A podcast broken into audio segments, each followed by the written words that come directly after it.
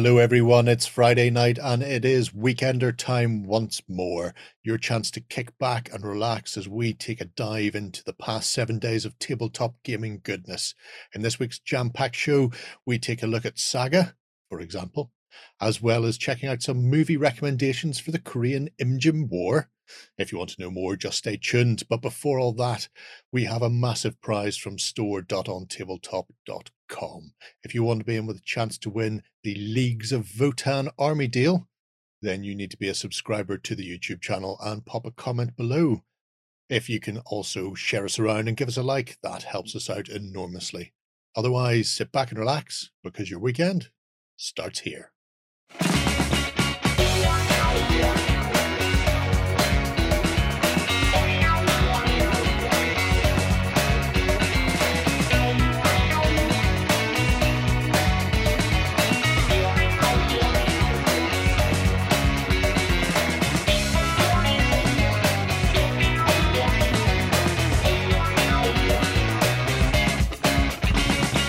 Hello, everyone, and welcome to another Friday Night Fun Fest that is the Weekender. I'm joined by Ben, Justin, and Lud. And my word, what a big handsome box of roly poly dwarves they were. I know. Talking about a mega prize. I mean, I That- I know we're sold out.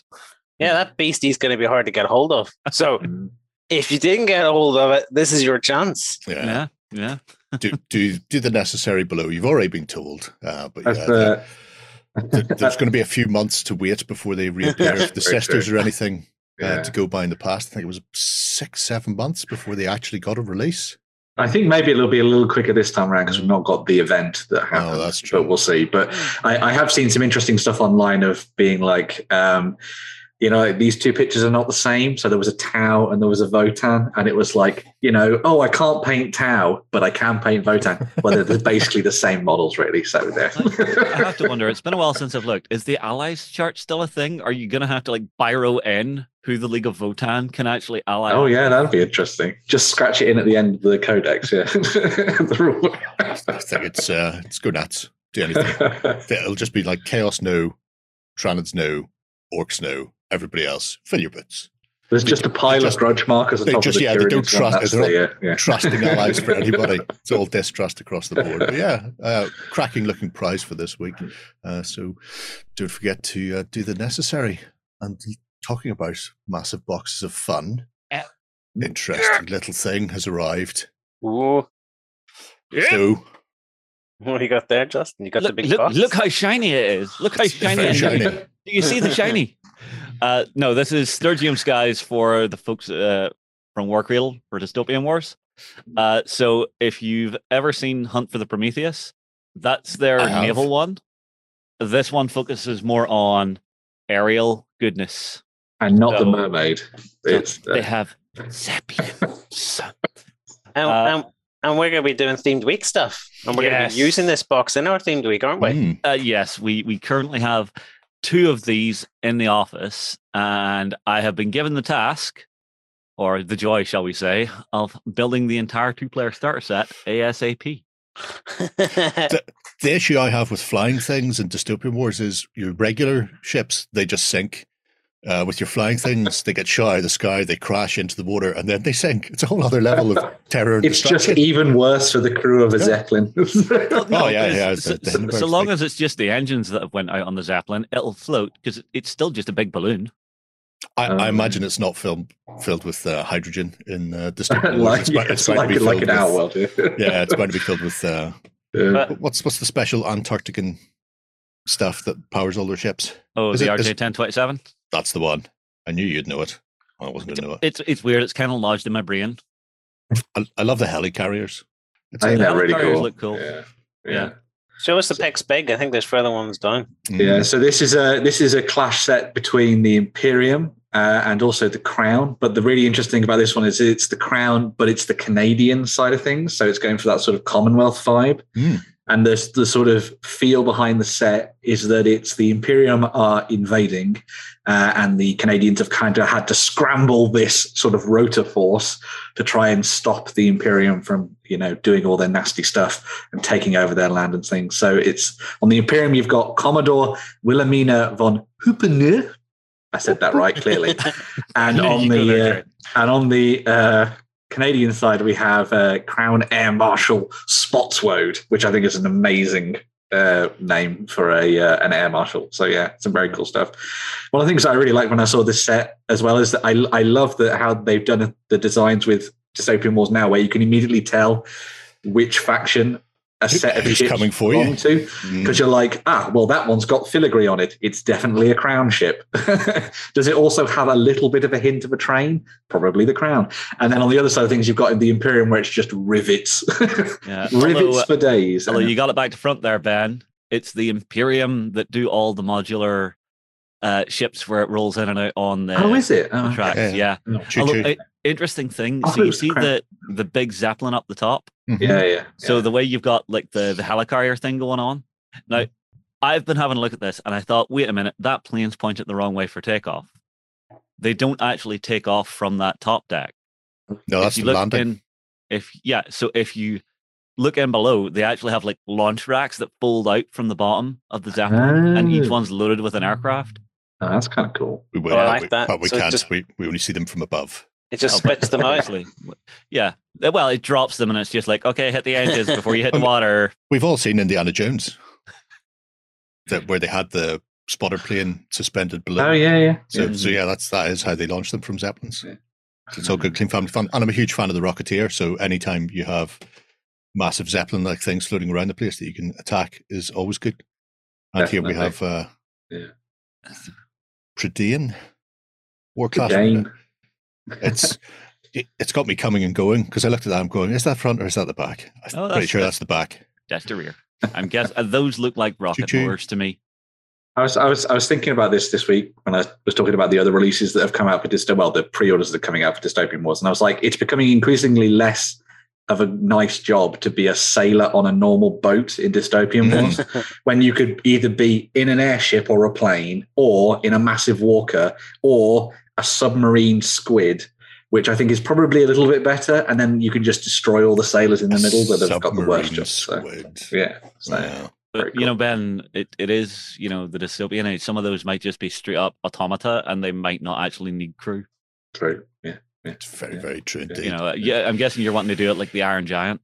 That would be cool. Yeah, That's one way of looking at it. sticking it to the man. Yeah. But yeah, um, it'll be fascinating to uh, get our hands on that and get it out onto the table. We'll be doing a whole host of theme week things in the not too distant future, so keep an eye out for that. yeah. Important to note, it's not replacing the Hunt for Prometheus. No, they're both going to be out at They're the same time. In fact, I think that one comes out for pre-order today, doesn't it?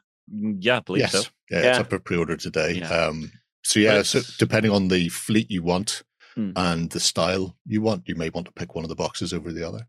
Yeah, Uh, and it's it's nice that they've they've switched up the factions for it. So if you were looking at the Hunt for Prometheus and you didn't like the two factions in there, this is giving you like more choice for more ways to get in. Hmm. Anyway, that's enough of that. We don't want to spill our guts too soon. Not with a whole I've week gotta- coming. Got to keep something back. But we uh, we will push on with the show. And the most important part of the show, it's time for the Indie of the Week. Yay! Uh, and this week we're going to be taking a look at Paymaster Games. Um, because I'm like that. Uh, it's an interesting little indie. I found them when I was looking for suppliers of uh, a New Zealand-based game. Actually, you know, th- this is the tangled web I weave through the internet. Uh, so there's some really nice. We've looked at them before. Uh, Mana games have got a range called Primal, uh, Tribal, and Brutal, and it's Oh, about yeah. the, the Maori fighting in New Zealand and, and that sort of thing, and then supplements and expansions that go from there. Uh, so I was looking for stockists closer to home to save having to ship things all the way from New Zealand, uh, and came across Paymaster, who stock them, but they stock those rules as an aside to their own line, uh, which is called Going Native Warpath, which is all about Central, South, and Mesoamerica, uh, uh, both wargamey humans and also a whole Galvi bucket load, an utter, utter bucket load of mythological creatures, almost all of which you have never heard of. I mean, I'm I'm just saying it now. You will not have heard of these. Uh, occasionally you will, you'll look at someone and go, "Oh, I've heard of a winged serpent before," and then I'll go, "Yeah, but have you heard of the demon otters? you hadn't, had you? And yet Demon they otters? exist. Uh, they Wow, people to a the death demon and tried them. Yeah, we'll get to the demon otters in, tar- in What, time. do, do they sneak into your hut and steal your baby? Uh, no, they lure you down to the riverbank and then drown you. Knowing Oh, otters and the fondness lovely. of rocks, they probably bash your heads in as well because Ah. otters. Um, but we'll start with we'll start with humans. Uh, so in the main, they are uh, 28 mil and sort of historically accurate. There are a few cutesy, chibi looking things going on in some places, um, which are you know This doesn't look Depends on cute or taste. chibi to me. no, no, no. th- th- this is this is one of the spot on ones. You'll you'll see some of these later on, especially in the Aztecs. Yeah, the, the, Um, those damn eyes, man, they bore right into you, look into your soulless, you know, the insides of yourself. Mm. But uh, for a, a line of Polynesian and Mesoamerican figures, uh, there are not many companies out there doing them. So it's I nice to have don't, another yeah. one. Uh, the range is mostly metal and resin. I say mostly. Range is entirely resin and metal. Uh, so you get uh, mm, a lot of the the 28 mil style figures will be. I need to find a place to put us. I'm going to put us here so I can reach buttons. There we go. Well done, us.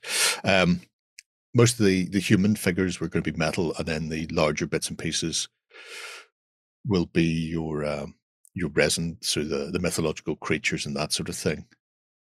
Uh, but they are absolutely darling. Is really are very nice. Yeah. I think it is.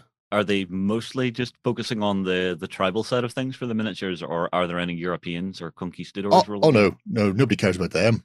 This is all before. Into into tribe warfare. This is? All, tribal, tribal warfare. all the time. yeah, Europe, Europe can jog on. Europe had not landed on any of these shores at this stage. So, Take your black well, I say gone. that. There is, I think, some Hawaiians with a British flag later on, right. um, which which they may have got off some shipwrecked people.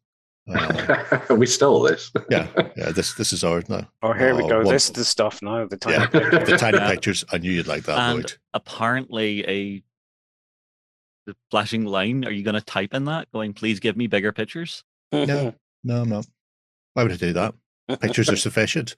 If the picture's too small for you people, put your nose closer to the screen. It will increase the size of the picture. There you go. Enhance. Yep. Yeah. Very much so. Sea wolf is particularly I interesting. Oh my god, Ah. that's adorable. Yeah. Is it like a dolphin lion? Yeah, I was going to say, did a, a lion and a dolphin get drunk? what it could be. It's lovely. Whatever Oh, it is. man, The details are gorgeous on this. I assume these are all taken from kind of like folklore or history Yeah. from from the islands and, And- things. Which and is this nice. is the interesting thing because they're delving into some really, I wouldn't say forgotten because obviously people know about it, but the West centric idea Oh. of oh. us means that we often don't look at a lot of tribal Yeah. legends and myths in as much detail as the people themselves. So, so they've got that, but then they've also had to go and work out how they would look. In some cases, you know that very the the Incan and Aztec style of of carving. Mm. So they've used things like that, and then had to try and work out how this creature would actually look when rendered right. Yeah. in, in three I- dimensions properly. I mean, I suspect this creature isn't really there, and they're just high as kites. I mean, it's it's a beautiful dream. It's very Disney. I'm going to say that for that particular creature. it is a little bit. That's that's the sea wolf. I mean, you say that's Disney? The, isn't? Well, The thing look- that- you also look get how the, the background on them as well, so you can oh, see that's here. nice. Yeah. Uh, after an epic battle, Wasco was able to kill the ill-tempered monster.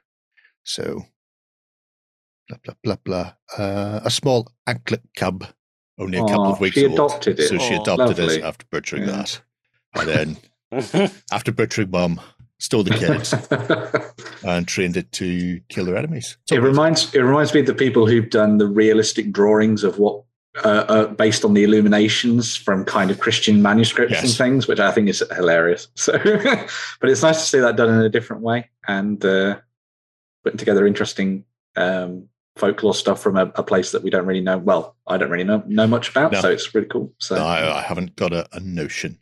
Every now and again I'll I'll see something or read something that'll show you, you know, a small snapshot into a specific thing, whether it's an island or what have you. Yeah. Um, but then the rest of it is completely, completely exciting and new to me. There's a stone thrower. Do you do you know if the the yo-yos?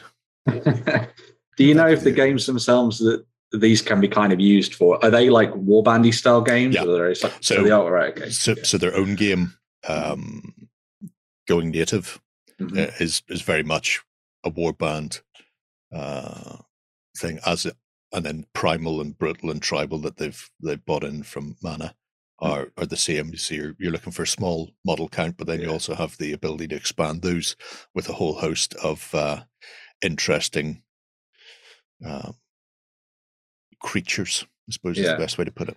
so having them having the range be a really nice selection of kind of individual modules that have that kind of unique feel to them is kind of Yeah. the way definitely the way to go yeah that's cool And then there's, I mean, uh, Mythic Americas for Warlords of Erehwon. Of course, as yeah, well. yeah. So this is a, Yeah. another place that you can pick up models for that if you're already playing that. If that's your your bag.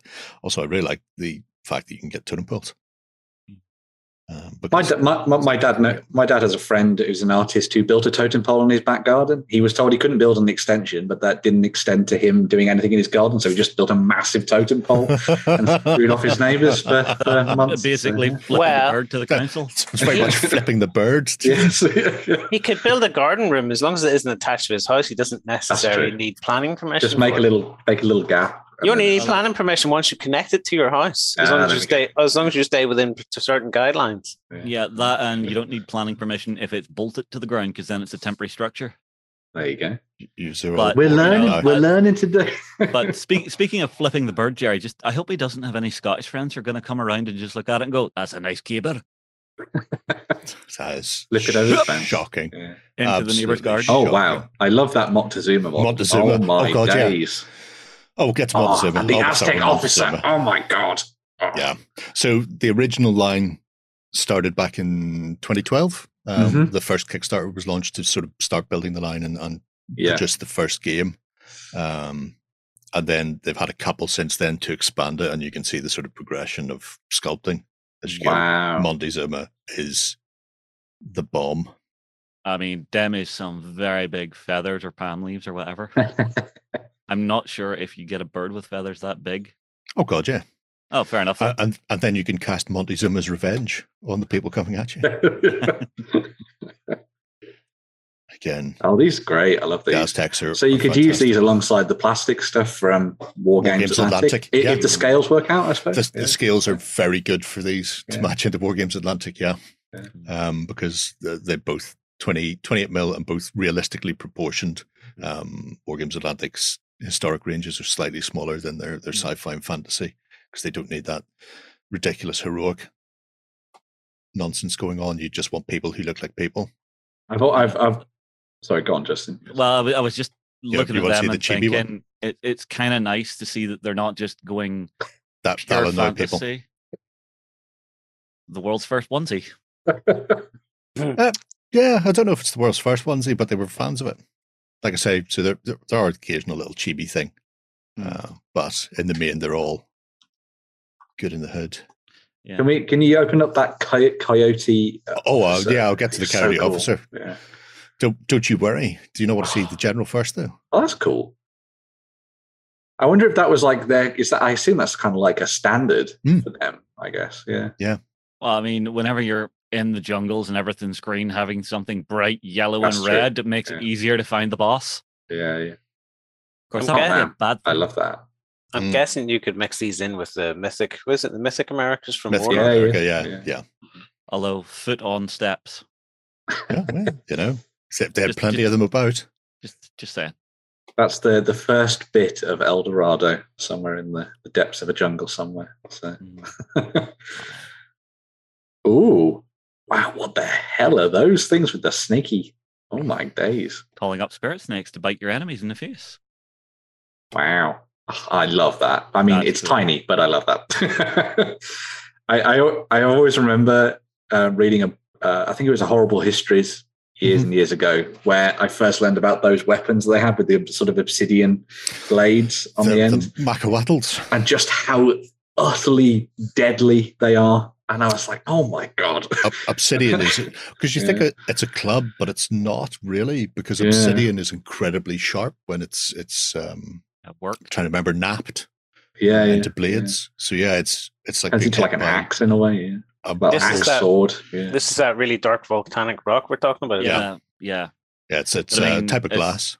As soon as one blunt, you just you know knock it out, put a fresh one in.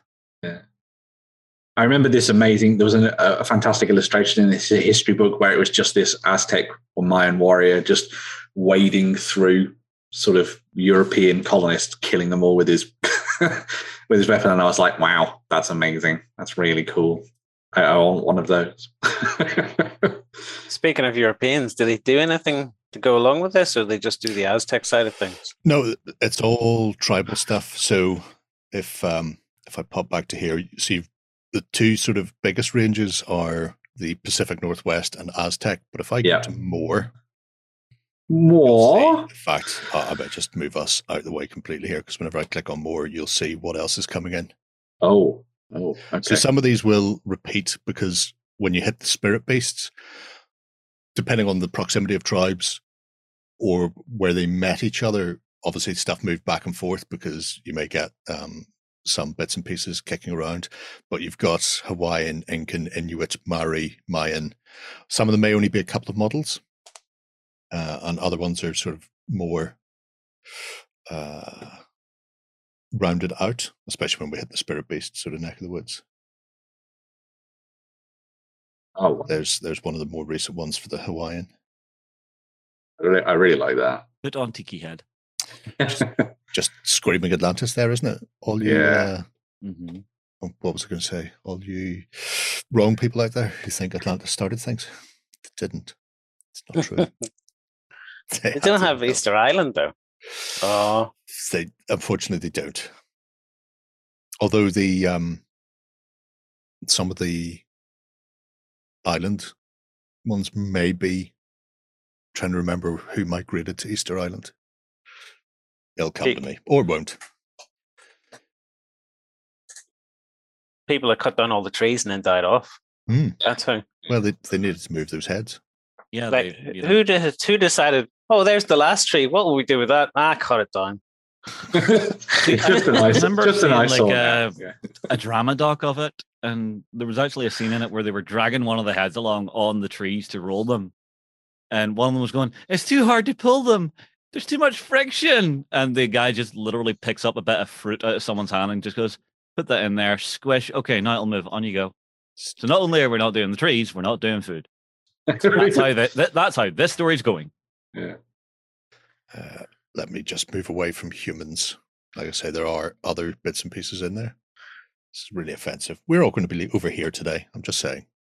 That's where we live now. And if you can't see that, it's because I've just moved all of us on the screen. I, I want to have a look at the more interesting things, your spirity beasts,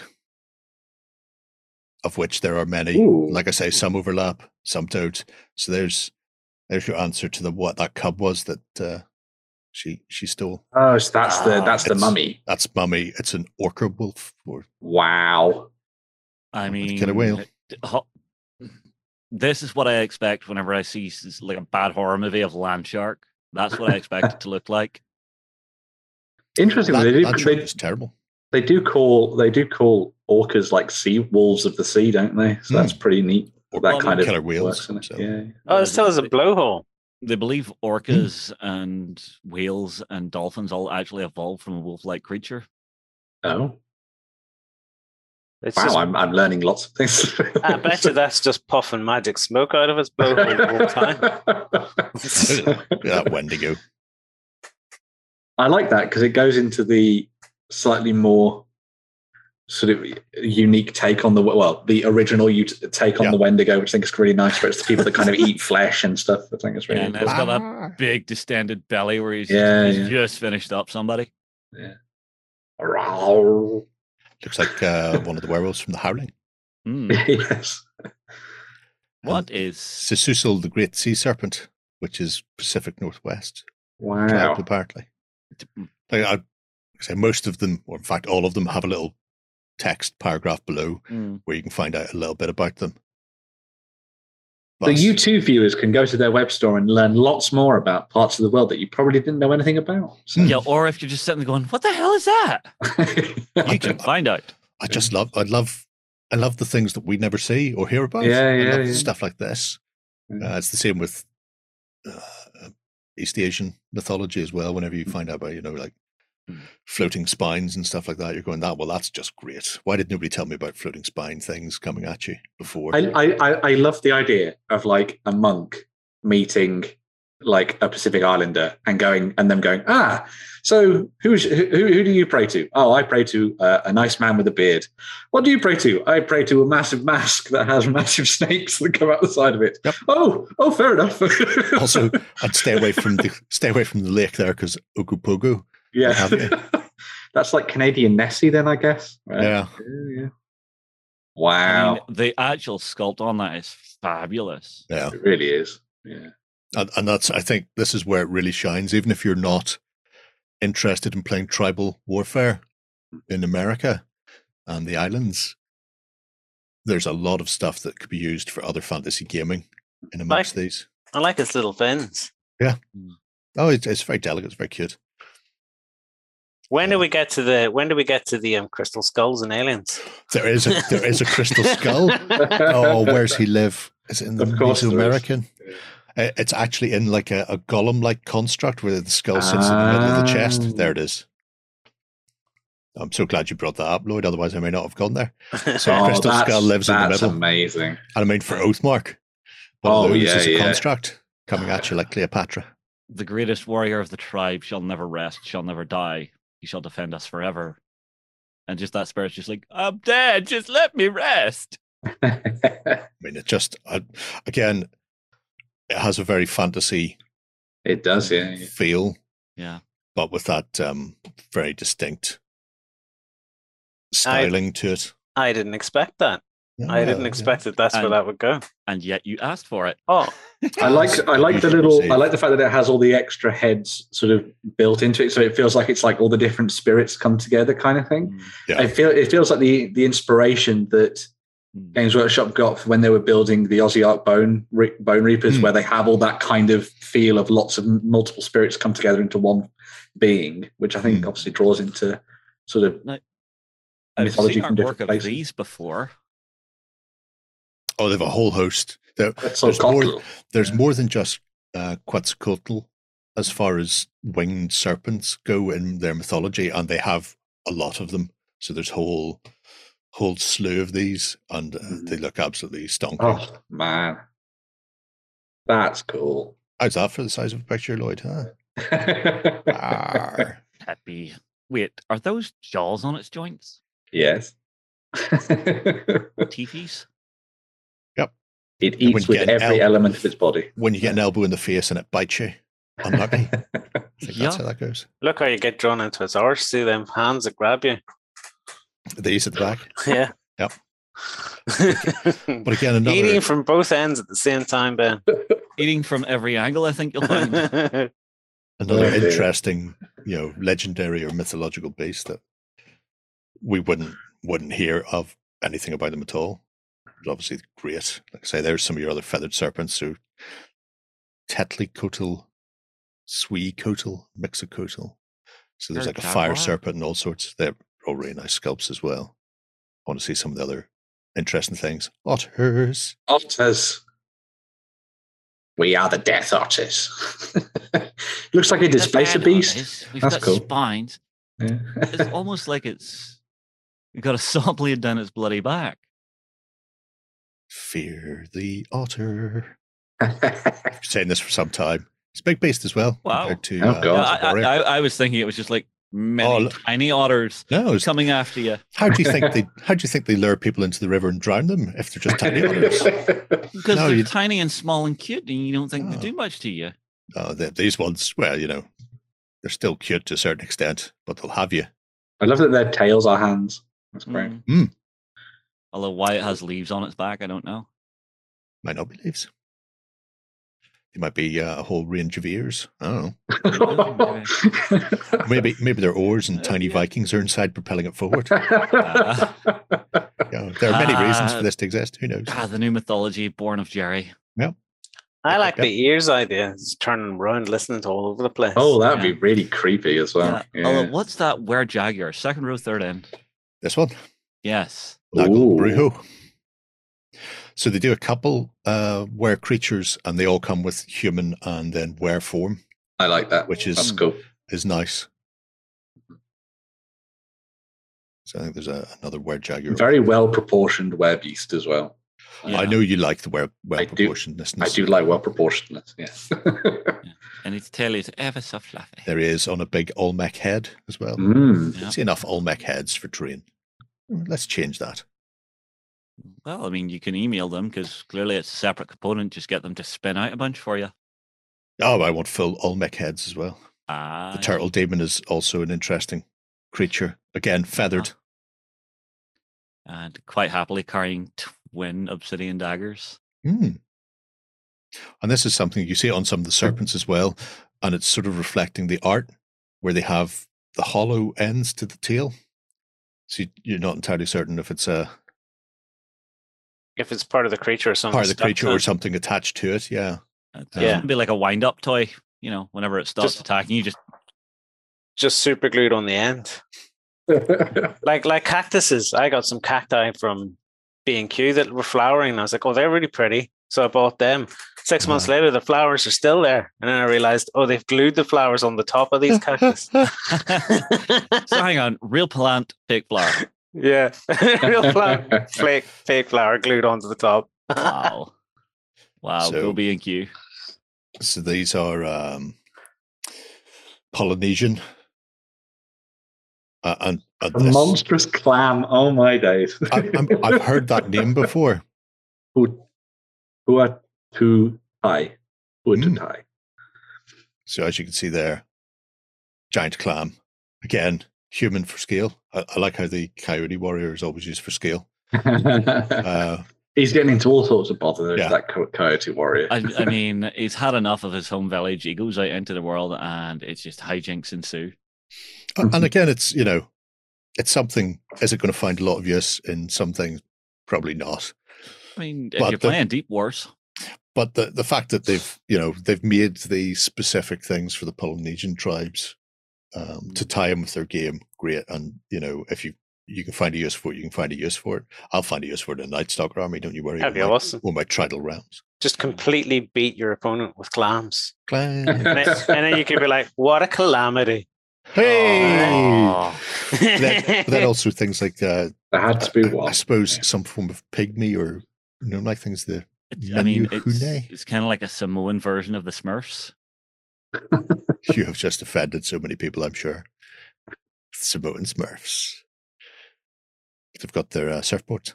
That's that's not really fair. There's teasing us with the surfboard, but there's no actual surfing ones. Well, you know, Maybe next Kickstarter. get a whole bunch, convert your own, They are lovely. and Oof. it's the ogre. See, there's the villain. This feels like a, a kid's 90s cartoon. How do you know he's the villain? We're going to scroll down and read what it says about him, and it'll like turn out to be a protector of the tribes. Probably The most gracious ogre you've ever known. Hmm. with a hairy back. Nothing No, wrong look- with having a hairy back. I wouldn't know. It's because you're waxed. For speed in the water. oh dear. Oh, that's a weird little critter. Gecko. A gecko. Ooh. I really like this because it, it kind of speaks to the idea that they did. Well, it's the same Like thing that happens in, the ev- in every corner of the world. Is that people stepped out of their, you know, their lovely hovels and Yes. went, "Oh, look at all these strange and weird creatures. They must clearly be gods of some kind." Hmm. uh, and they've just become part of, uh, you know, folklore and legend. I think is great. I mean, So- it's, it's a little bit Ghostbusters where they walk out, they see it, and their friend goes, "That's weird." Yeah, that's weird. Don't touch it. Why? It could be a god. Don't touch it it. could be a god. Never touch it. Just check what the ogre is. Oh, it's not going to tell me what the ogre is. Well, we'll have to Oh. we'll have to believe he's he's, he's evil then. Mm. That's how that one goes. But yeah, um, like I say, there's more to explore. Very cool range. Mhm. Yeah. But it's really just a Super case cool. of diving in yourselves and having a look through and seeing what's in there. Um, I've I've not seen gameplay, although I have seen uh, obscurities in miniature. It's a really good YouTube channel if people like weird stuff like I do. He has a, a whole chunk of these and has done some unboxings on them. So I've seen the actual production casts on his his site Cool. and the resin casting is absolutely exquisite. Especially we've seen a lot of greens there, and it's very easy to sculpt lots of teeth and open mouth on a serpent uh, when you're just sculpting it because you don't have to worry about it. But the actual casts uh, reflect the detail in it.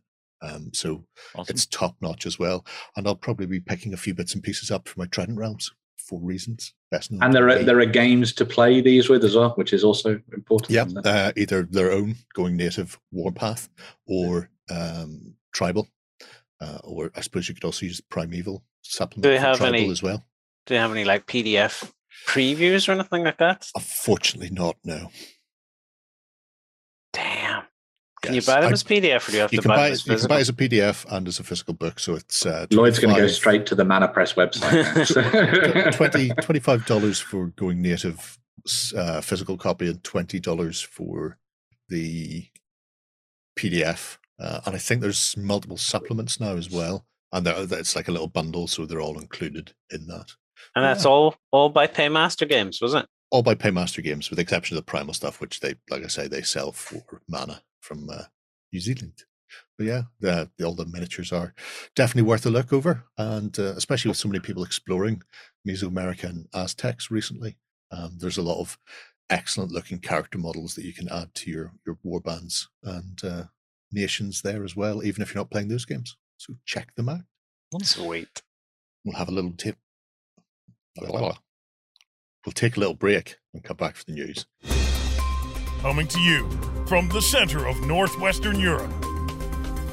Covering board games, war games, card games, and all that sh- you love. It's the Mutt News. All right, we're back for the news, and this week, Ben, we are kicking things off with the golden age of piracy. Oh, yes. Uh, so the folks at Firelock Games are now taking pre orders for everything that you would want to dive into Raise the Black. Um, leading the way from this, uh, especially sort of building on the Kickstarter and delivering to everybody else, uh, these are the pre orders. Well, starting out with the Blackbeard versus Maynard two player starter set. Ah, A man oh, who's happy in his job, isn't he? oh, yes. Yeah, Very much. Today is a good day. uh, Maynard looking a little bit haggard there. Uh, but yes, so this is the big new starter set to get you stuck into Blood and Plunder. Um, it comes with a bunch of plastic models. Yes, plastic models. This is the big focus of this stuff. Um, to get you started, you're going to get crews, two full crews for the Royal Navy and the Pirates. And you'll also get the name characters of Blackbeard and Maynard themselves Plastic set also they also set yeah the set, blah, blah, blah. the set also comes with two plastic sloops as you can see there looking very nice indeed um, it's really fun to see all this stuff coming together from the folks at Firelock. They've done a, a, a sterling job on all of this. Uh, and then you also get everything you'll need to get started. So you've got the rule book. Uh, there's also the um, uh, bunch of extra stuff for Raise the Black and scenarios and that kind of things as well. There's tokens. There's a mat. Everything you need to get started, including all of the gubbins, which is double the most important. double sided mat as well. So if It is a double sided map. playing Yeah. a more, uh, in fact, we'll just pop that open there for a moment. If you want to Can play we- just on land, you're mostly Yeah. getting this. Can we go Um, back to the plastic sprue bit where the ships come out? That was interesting. No, no. that was interesting. Definitely I want to talk about the mat. We'll Yeah. get to your. But the mat will still be there. Oh, the mat. It might not be though. I don't know how YouTube works. What, what are you I'm worried on the ship is going to get built and sail away? Uh, the other side is uh, a more ocean with little mini islets on it. Yes. Um, and then they've also got the 2D terrain. Uh, Which is double-sided as well. Iron. And Yeah. again, it's double sided. So you've got scatter for your, your table. So you, you, if you are just starting straight into it, you can do it that way. Yeah. Now I'll show you the ships since you no no love in the room. Ooh, plastic ships. Just sandwich those holes together and away you go, basically. So That's why they've had to go for such a big box, a box that could also be lived in, um, in your back garden. Once that box arrives at your house, many, and many your a cat will go other and live in says, that. Yeah, "Hmm, yeah. So "You said you were buying anything else, not just this one box." No, to the back garden to live in it. yeah. Um, but Come home to your message just like, love, you know, you said I could buy one thing this month. I bought a thing, it's a big thing, but it's one thing, so it's only one thing. It's one thing with many things in it. Yeah, yeah. It's, it's the way a pirate should be. Yeah. Uh, but yeah, uh, as well as the sort of big main start set that comes with all the, the good stuff to get you going in the game. Um, there's also a couple of additional things as well. So obviously we saw the Raise the Black expansion book there, which is um, going to come with all the additional stuff that you'll need to be playing out stuff during this golden age of uh, piracy and the sort of 18th century and stuff. Then you'll also have new um, sort of gubbins and accessories as well. So there's the unit and characters card decks, which will have all the stats for all of your characters.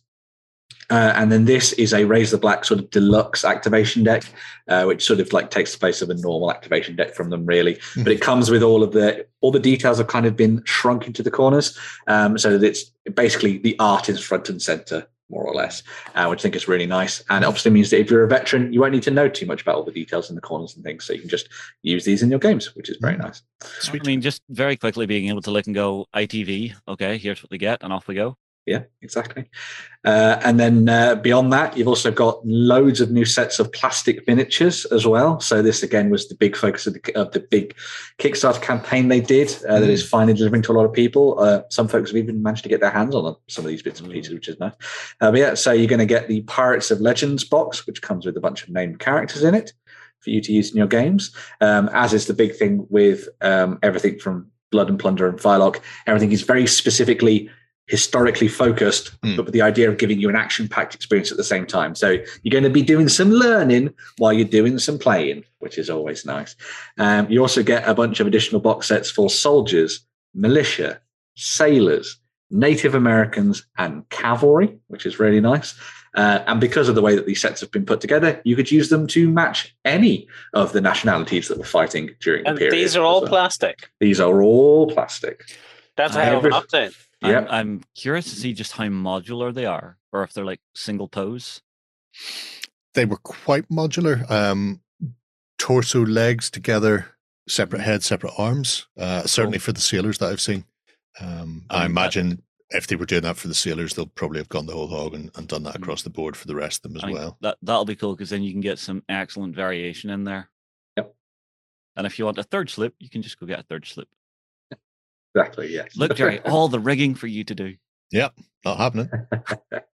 You will, I think you have to get your own sails as well because I don't think the sails come in the kits. Although that Ah. we haven't really seen an in-depth look at the, the the plastic sprues themselves properly yet. But I'm sure once they start to come out in kind of December time, Hmm. we'll be able to So- tell you what you need to do with them. Is But there two sta- two styles of one sloop in each in one box there? The sails and things are different on those two. it gives you enough to make an 18th century sloop. Hmm. I don't know what that means in terms of rigging and how you set things up. I assume you can, based on the way that looks. But yeah, Well, I mean, your your hull shapes are very different there. maybe that's two different ships. Maybe one's a resin ship, one's a plastic ship. I don't know. I don't know the difference between a ship and a normal frigate, whatever. So So well, it looks like one hull, doesn't it? yeah, Yeah. Yeah, with the rounded front. yeah, if you look at the main deck there, yeah. So it'll be the one that's on the left of that box image. Then. Yeah, I would assume it's probably going to be one. Well, it'd be some nice surprise if there was two flavors in it, but it would probably be very expensive to tool up twice. yeah. yeah. Well, I mean, I would you'd be so. tooling up, so the front hull had to be in what? Well, four sections overall for the hull, Yeah. Hmm. but very Yeah. cool.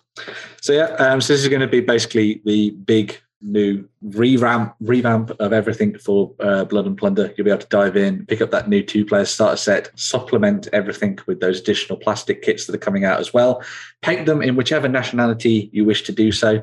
One of the nice things about this as well is it kind of pushes things towards that kind of Queen's Anne's War and the French Indian War and that kind of stuff as well. So there's a big reason to include your Native Americans into the mix, fighting alongside pretty much every one of the nations, really.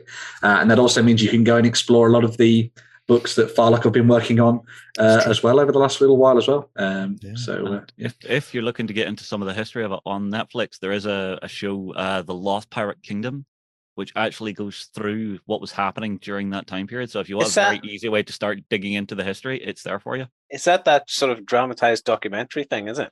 Yeah. Yeah, so like it, it Vikings, starts, but for pirates. kind of, but it No, just, it's like it a sort of gives you the, documentary. the flavor. Slash thing at the same time, Yeah, rather than just a story.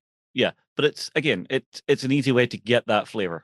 It's go. nice to see it come to fruition because that was talked about a long time ago. hmm The, it's the finally- event finally massively through. got in the way. Yeah. Yeah, are, are we just calling it the event now? Yeah. is that is, okay? I think everybody's been calling it the event remain indoors for some time. Okay. I think Uh, that's but how yeah, so uh, as I say, um, pre-orders are available for all of this stuff right now. Uh, you can go and check it out on various independent stocks and all that kind of thing as, at the same time as over on Firelock. And uh, yeah, uh, you'll be able to pick it up in December, all being well, Ooh, uh, when everything delivers. Crimble So, yeah. Tide Yeah. Or Winterville is A the I'm piratical interested Christmas. to see what the other side of the mat looks like because I'm thinking, oh, there's another mat option if it's just islands that you could use with the Dystopian Wars box that we were just looking at at the start of the show. I was going to show I- you, but it's in next door. So Because I I'm know not gonna get Warcradle to will have their own sea mats, Mm. but it's always nice to have a variety of Yeah. stuff to just chuck The- down. I'm wondering, have they designed the mats to be modular so you could pop two of them together to expand your gaming area if you wanted to do I big imagine you could do. Yeah. Yeah. Oh, yeah, they'd be quite and you can big certainly islands, Go back to they? back Mm. on that one. Sea yeah. to sea or land to land. Yeah. Yeah. Yeah. And, and the other one is the other one is just the oak and iron Hmm. uh, sea mat with little eyelets on it. So, Mm. so yeah, it works. e- Works either way. Yeah, it's the Islets one that I'm thinking Married of. two of them up. Mhm. Right. Shall we take a look at what Knight Models have been up to, Ben? Yeah, um, so another month and another set of releases for both the Batman and DC miniature game. Um, so we start off with everything Batman related. Uh, and the first of these is a 10th anniversary miniature for Death in the Family and also the. Joker. So, yes, this is the Joker beating up poor old Todd. Although, as a lot Not- of people said online, poor old Todd at all. As a, a lot of people were like, screw Todd.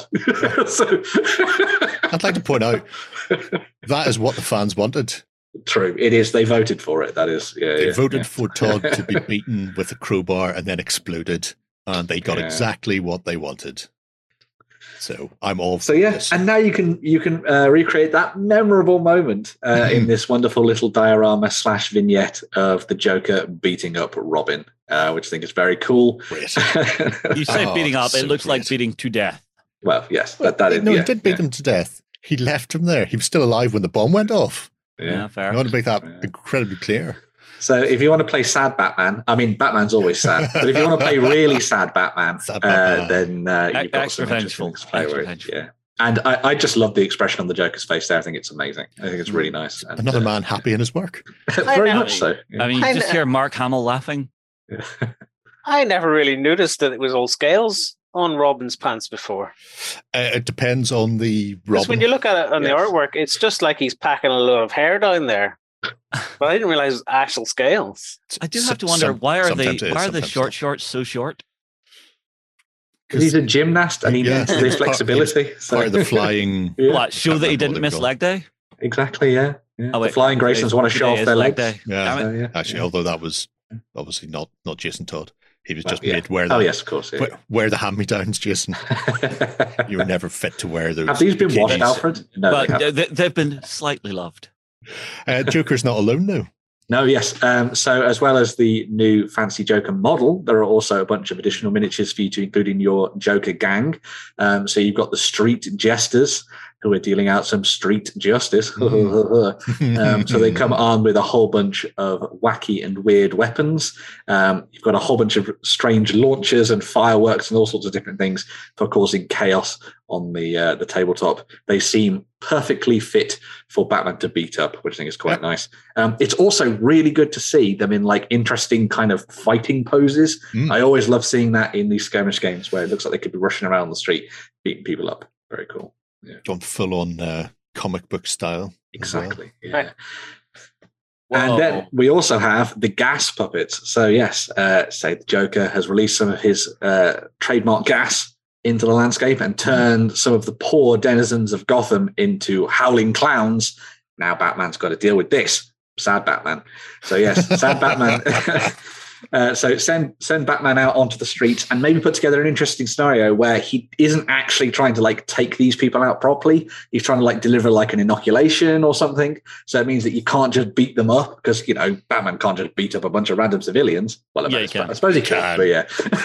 If, if, But if they're attacking him, he, Yeah, yeah, he, he's not just going to be like pushing the back wing. No civilian.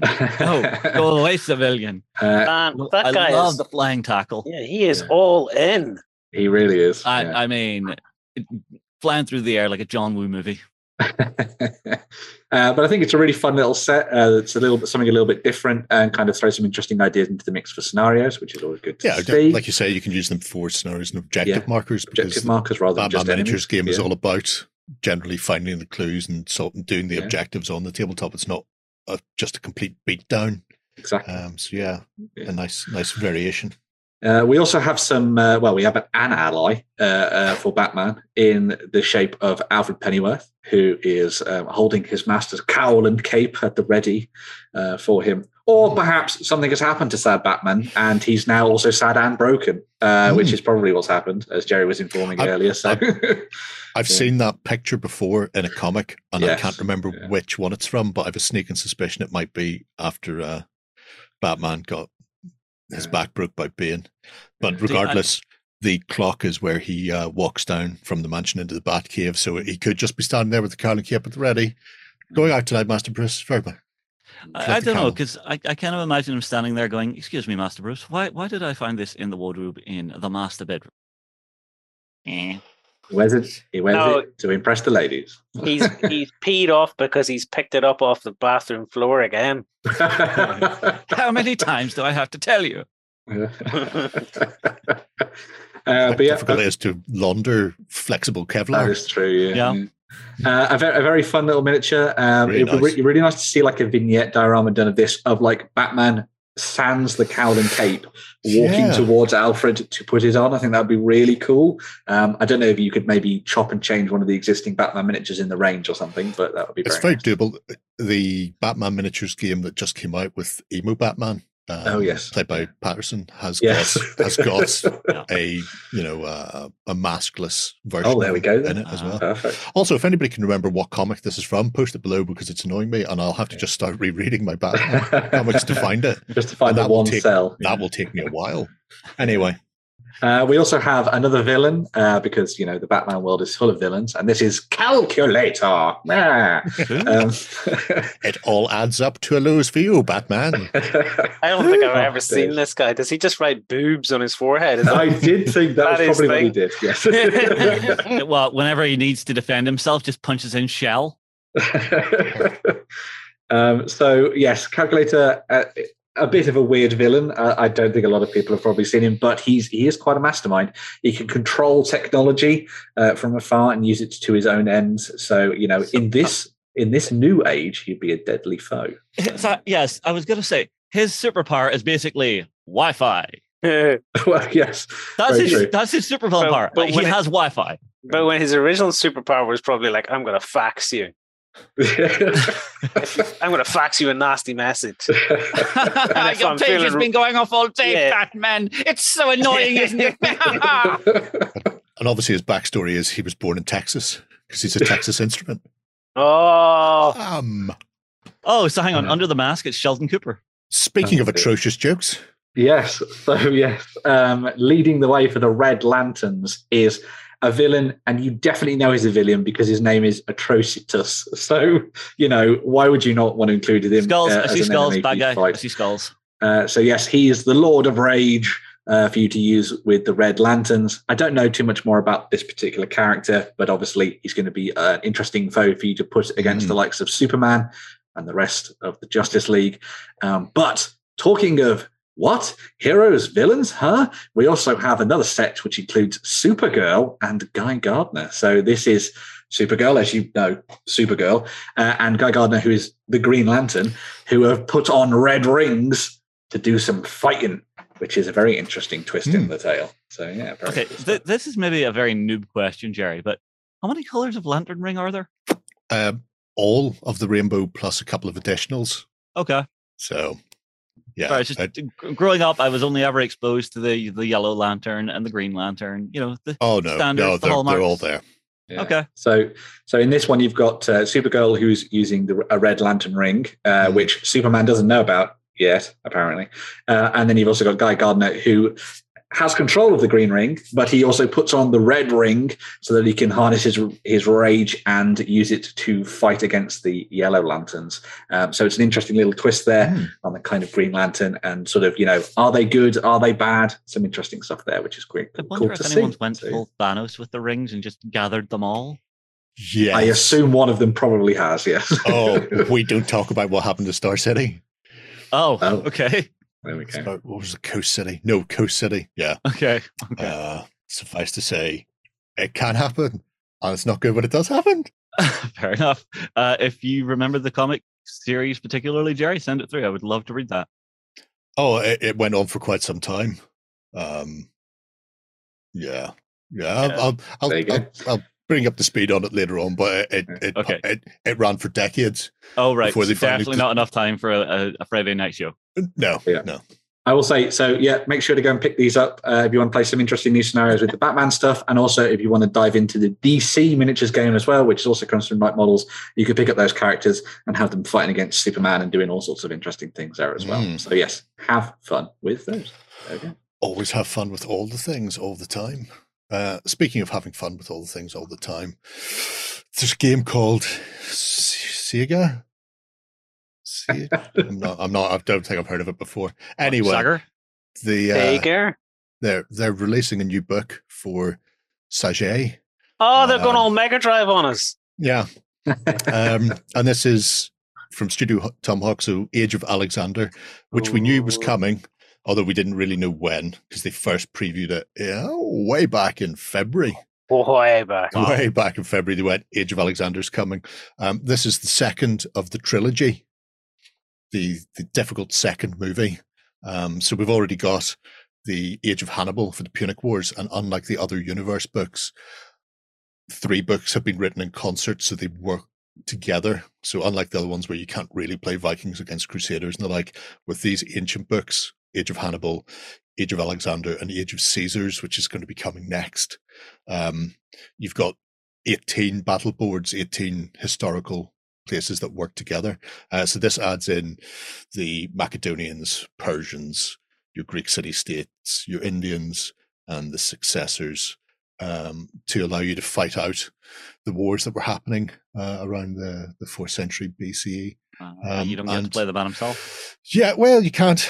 Uh, I- well, actually, no. I'd be very surprised if, if they didn't include Alexander and his companion cavalry as a legendary uh, warlord for you to run.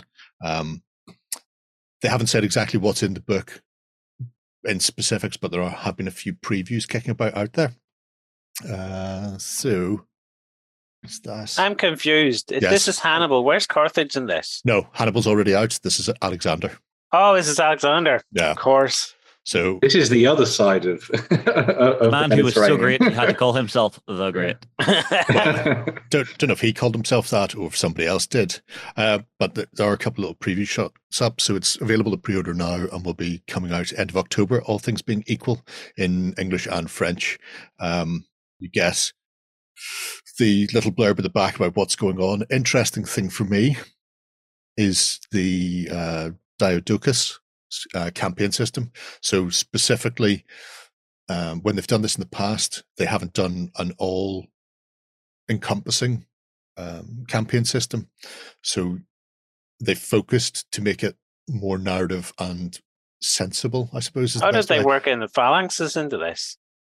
Uh, I b- don't know yet. I'll be, I imagine battle board Beyond the abilities. battle ball, probably, yeah. Um, Because there's all the Alexander stuff. There's going to be loads of phalanx stuff going on. Yeah, you would like And to think so. If they're, they're rocking, if they're rocking um, sarissas all over the place, you would have to hope so. Uh, but the the campaign system for Diodocus is you're playing uh, one of the successors, and then you're picking. Uh, there's a, a map based campaign about trying to pick up Alexander's empire, so it's not you're not going to be playing a campaign where somebody's Greek city states and somebody's Persian type of thing. It's it's very narrative driven in the same way with um, Yeah. Aetius and Arthur, or Age of Invasions, uh, as the, the second edition version was called. They had the the Limes campaign system, which was all about a Roman fort on a frontier. So it, again, it was very focused, very narrative, um, and I like the fact. Obviously, some people who aren't going to be playing successors are going to probably go, "Well, what's in it for me?" Well, all the other stuff. But not everybody plays campaigns. But I like I like that it's not a generic campaign. That they've gone, here is how you want to do the successors. Yeah, and, yeah. and this is how we want to present it. So uh, I'm I'm all for that. They've also mentioned, and it's probably uh, on one of the other pages. You might be able to see that, and if not, you can go to the page to see it. Uh, they've also mentioned that they're changing up how the um, successors force is built. So you're not just going warlord and then stuff. Depending on the successor you're using, um, they'll have access to different uh, material essentially. So if if you're playing the Ptolemaic uh, successors down in Alexandria and Egypt, then you're going to have access to different forces on the tabletop than somebody playing one of the the other in like Persia or India. Uh, so the the different satraps have different stuff available, but you also pick a a sort of a reason why you're you're doing the things you're doing. Um, so you're you're you might be uh you pick an ambition for your warlord and and your ambition might be you know revenge or whatever and that will change how your warlord acts as well and the Ah, reasons you're fighting. So for the first time they've sort of moved away from just sort of standard thing to make the successors more unique and bespoke. So if you have two successor forces clashing on the tabletop they're not just mirrors of each other and i like that Less of it just being basically a fractured yeah, Alexandrian, Yeah. Macedonian, Greek Yeah. coalition thing. Yeah, that's cool. yeah so i'm, I'm really looking forward to this um if you've already got hannibal then you've probably already got the dice you need there's no new dice for this which is always good because they tend to be a Yeah, they're gone. Hard to get your hands on. Yeah. uh, which is why I always suggest people just go to a dice shop and buy blank dice and then print the stickers out because the stickers will be on the website anyway. Um, but they've showed off some of the things they've been using. Obviously, the Gripping Beast are their English publishers and will have some bits and pieces for themselves. Uh, being, Lots of this- army deals and things. So. being, Is being a crusty old man, these are all Wargames Foundry. Yes, have they are. these. Yeah, yeah. Is this now out? No, pre-order now out 26th of October. So, so I'm currently waiting. I'm waiting for mine to Oh. arrive. It's, should uh, I pre-order? not Should I not? Because I haven't got my Hannibal book either. I'm thinking maybe now I'll just pick both books up at the same time. I mean, it's it's a way to do it. Um, Did they introduce chariots in Hannibal? They introduced chariots in Aetius and Arthur, so they're chariots in Hannibal. No, I've never played the Edison. Yeah, uh, Version. It, it doesn't matter. They're- yeah, their chariots are available along with elephants and um, ballista. So if you've got Romans and weaponry, and I've got those, they're Wargames Foundry as well. They're lovely. Um, And what's the next book we're waiting on then after this? Age of Caesars. Haha, totally So- slap bang into which, which. So that'll be. Don't know. This this is the exciting thing because Is you've it- got you've got the Is it Punic War. you've Imperial got or Republic? Which is it? um, there's a very narrow space of time where they changed from Republican Roman into what they called Caesarian Romans, where Yeah. they sort of changed uh, before they hit the early imperial stuff. Um, and and I, I don't know if they're going to bridge that gap, so you're going to get both because But I assume if it's Caesar, it's going to be the later stuff. the, the Punic War armor and equipment would work for Caesarian more or less. Um, and so it may just be a change in battle boards. I would hope you get multiples, so you would get the the various um, infighting that you would have, and and then the progression um, into the the early imperial stuff. I imagine there's Thracians in this as well. I think. Um, so I imagine we might see Dacians and stuff. So you have Trajan and the the, the wars out there towards sort of Romania direction, the, the Black Sea. Um, yeah, The thing that I was quite interested by is the fact that they've put together that very tight campaign. That seems like the kind of thing that you could maybe do like a big weekend hmm. of as well with some friends, and you could set up a nice event. And because it's very focused, you could have it all built around a certain set of different, a certain set of armies that you've all decided to work on together, Hmm. and then just play it out over like two really long days and just see how it comes together. I think suppose on the campaign side of things, you could each table could be a different battle from the campaign. yeah, yeah, yeah. So so you get through it It- pretty quick. it depends. They did say it's a map based campaign. So you've you've got regional control. So it, Oh, so it, go it may be it may be you know depending on when you're fighting and, and how you expand and stuff. There may be logistics in there as well, which they didn't have for the Limes campaign. So I, I like that they're not just going here's our Roman campaign from another book. Then we're just gonna Just going to retrofit it. yeah, we're just gonna stick Yeah. Greeks all over it. Yeah. Um, instead, they've, they've made something cool, bespoke yeah. for the book. So so for um for a game, I've not actually really heard of it. Uh, it sounds interesting. Something I'd love to see them do is actually do like level ups for your warlord. So as you're playing through a campaign, you might level up your warlord and get a new battle board. No, I wouldn't Nah, want suck battle boards. that. No, no. Suck that. Because the, Nah. I'd the like battle, that. the battle boards are very the battle boards are very intricate, and Mhm. learning how to use your battle board is one of the main things. And if all of a sudden your battle board changes, you'll find that you're going to be right right at the start of the campaign. And again, I don't people want ruffled some up some swords la- bloody warlord getting better. I got ten shades of everything kicked out of me last Yeah. time we did a campaign. Yeah. No, what they have done is um, they introduced ruses in Hannibal, uh, and also Yeah, the big games. Um, there's going to be a set of ruses for Alexander as well, and you'll just be able to download the the cards off the the website for those. And so you've got sort of specific and generic, uh, and it means you can you can buy when you're building your warband. You can buy ruses that might be things like a feigned feigned retreat or a, a a refused flank, and and you have these little intricate cards that you can sort of play and those are good for the campaign because you're not changing the battle border. They're like little one-off gotchas. that little you play on your interesting speed bumps and- at yeah. things. and. Yeah. Uh, so just when things seem to be going their way, you can throw a spanner in the works or an elephant into the Very front cool. line. Yeah, or you step up to the table to deploy and go, oh yeah, here, have half your deployment space. so irritatingly good then. So irritating, and at the same time, you're like, such a good thing you did to me there. So good for you. Terrible but- for me. yeah. yeah, but Yeah. Lloyd, you have the exact same ability to do it. So yeah. gotcha, gotcha. I'm, I'm- Yeah, but you I'm- just I'm- know it's never going to work in your favor. Some some swords That's okay. true. Yeah, but if, I- if you out gotcha, they're gotcha. Mm. I, I'm really tempted to pick up, weirdly going forward in time, I suppose. I'm I'm really tempted to pick up the Aetius and Arthur Arthurian Age of Invasion stuff because I've recently been looking at, at a lot of the um, footsore Arthurian bits and pieces, and I'm like, oh, wouldn't it be nice? Oh, I've, Wouldn't it be I've, nice? I've got like 12 points of those. They are gorgeous models. Yeah, just really get the. Arthurian stuff, get some of the early Saxons. And yeah. I'll throw this at you as well, in case you haven't seen. Um, Victrix are doing late Roman in plastics. They are, yeah. Um, so that the first test sprue of those have gone out to the guy who does the studio painting for them, John. Also, Uh, and it looks War Games really Atlantic nice. are doing late Romans as well, aren't they? They've already done one set of late Romans. They, and there's there's the armored box ones coming. Oh Yeah, yeah! Oh my days! Mm. Yeah, see, this So is the problem brace, with Romans. yourself for mountains of plastic. This is the problem with Romans. It's like, which bloody version of Romans do you do? I've Well, got that by with- all of them. I've got I've got Imperial, when- and I've got Late. When you when you do Arthurian stuff though, it's okay. You just pick the sad Romans, the, the sad and angrier Romans that have been left on the on the frontier, and there you go. So, okay, Yeah. perfect. Anyway, right before The Romans who can't afford their mortgages anymore. exactly. My villa, no. Oh, before we move on, I'm just going to quickly throw up a ruse. See, so there's your ruses. And that's the cost below. So you can you've got a certain amount of coinage, and there's different types. So some are for preparation before the the battle is taking place, so during deployment and stuff.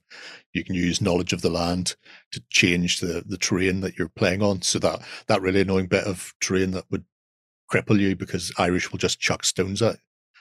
Uh, you can just move it to the other corner of the battlefield so it doesn't, or you can have ones for in game, so veteran abilities.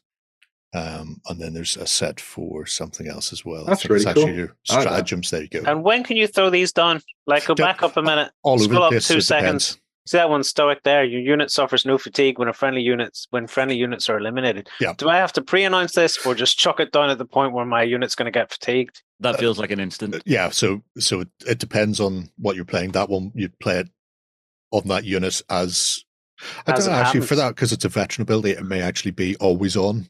They just never take it. Passive ability. Whereas, uh, yeah, whereas the the preparation you Yeah. you played before the start of the game, and then your stratagem is sort of comes in wherever. So they've got, like I say, these are the generic, but then there's also a specific set for the the Punic Wars, and there'll be another specific set then for uh, the Age of Alexander book. So you'll be able to to mix and match. So anyway, right. So that was Who would have thought we talked for a long time about Saga? Who would have- Saga, yeah, yeah. Oh, Up and coming game. I've never heard of it myself. Anyway, uh, going to another game that people probably haven't heard of. so this is Flames of War. I don't know, maybe. Um, so yes, uh, we're going to go through some of the quick uh, um, releases that have come out for the Eastern Front over the last week or so. Uh, for those people diving into Flames of War and playing as the Germans and the Soviets. Um, so don't laugh at the names; it's all good. We have the Dicker Max uh, Tank Hunt Platoon uh, leading the way, which is very cool. Max. Uh, Max. alongside the Sturer Emil tank hunter platoon as well. If you wanted big guns to blow Russian tanks to pieces, Mm. here you go. Um, on the other side of things, for the Soviets, uh, we got new kits coming out for the KV3 tank company, which is Mm. very cool. And someone's dropped their ice cream on the top of it. Uh, Big Um, Bird has been on the battlefield. A big yes. It's a bird plane. has arrived. I mean, that that B seventeen, they loaded a training round. That's all I'm going to say. Yeah. There's also an IS uh, 85 Guards heavy tank company for you to pick up as well. And then, uh, sort of to cap things off for the big tanks on the Soviet side of things, there's also a KV5 tank company, uh, which I think is quite nice. Um, before we move on to the last little section of the of the releases for the Soviets, one thing I really wanted to bring up about what we're seeing now with this kind of Eastern Front stuff. Now, obviously, I know a lot more about the Western Front than I do the Eastern Front, but what I'm getting the vibes from from all of this is just the sheer amount of mechanical stuff that was thrown at each other from both the Germans and the Soviet side. Like we've seen big tanks before, obviously, but there just seems to be so many of them uh, in everything that's going on here. And uh, well, I mean that makes sense, obviously. It was It's, uh, very much an arms Yeah. race yeah, Mm. um, because when you think when they arrived, the Germans were still rocking um, Czech tanks and, and sort of Panzer threes and fours, and then they encountered the the slooped armor of the T thirty fours.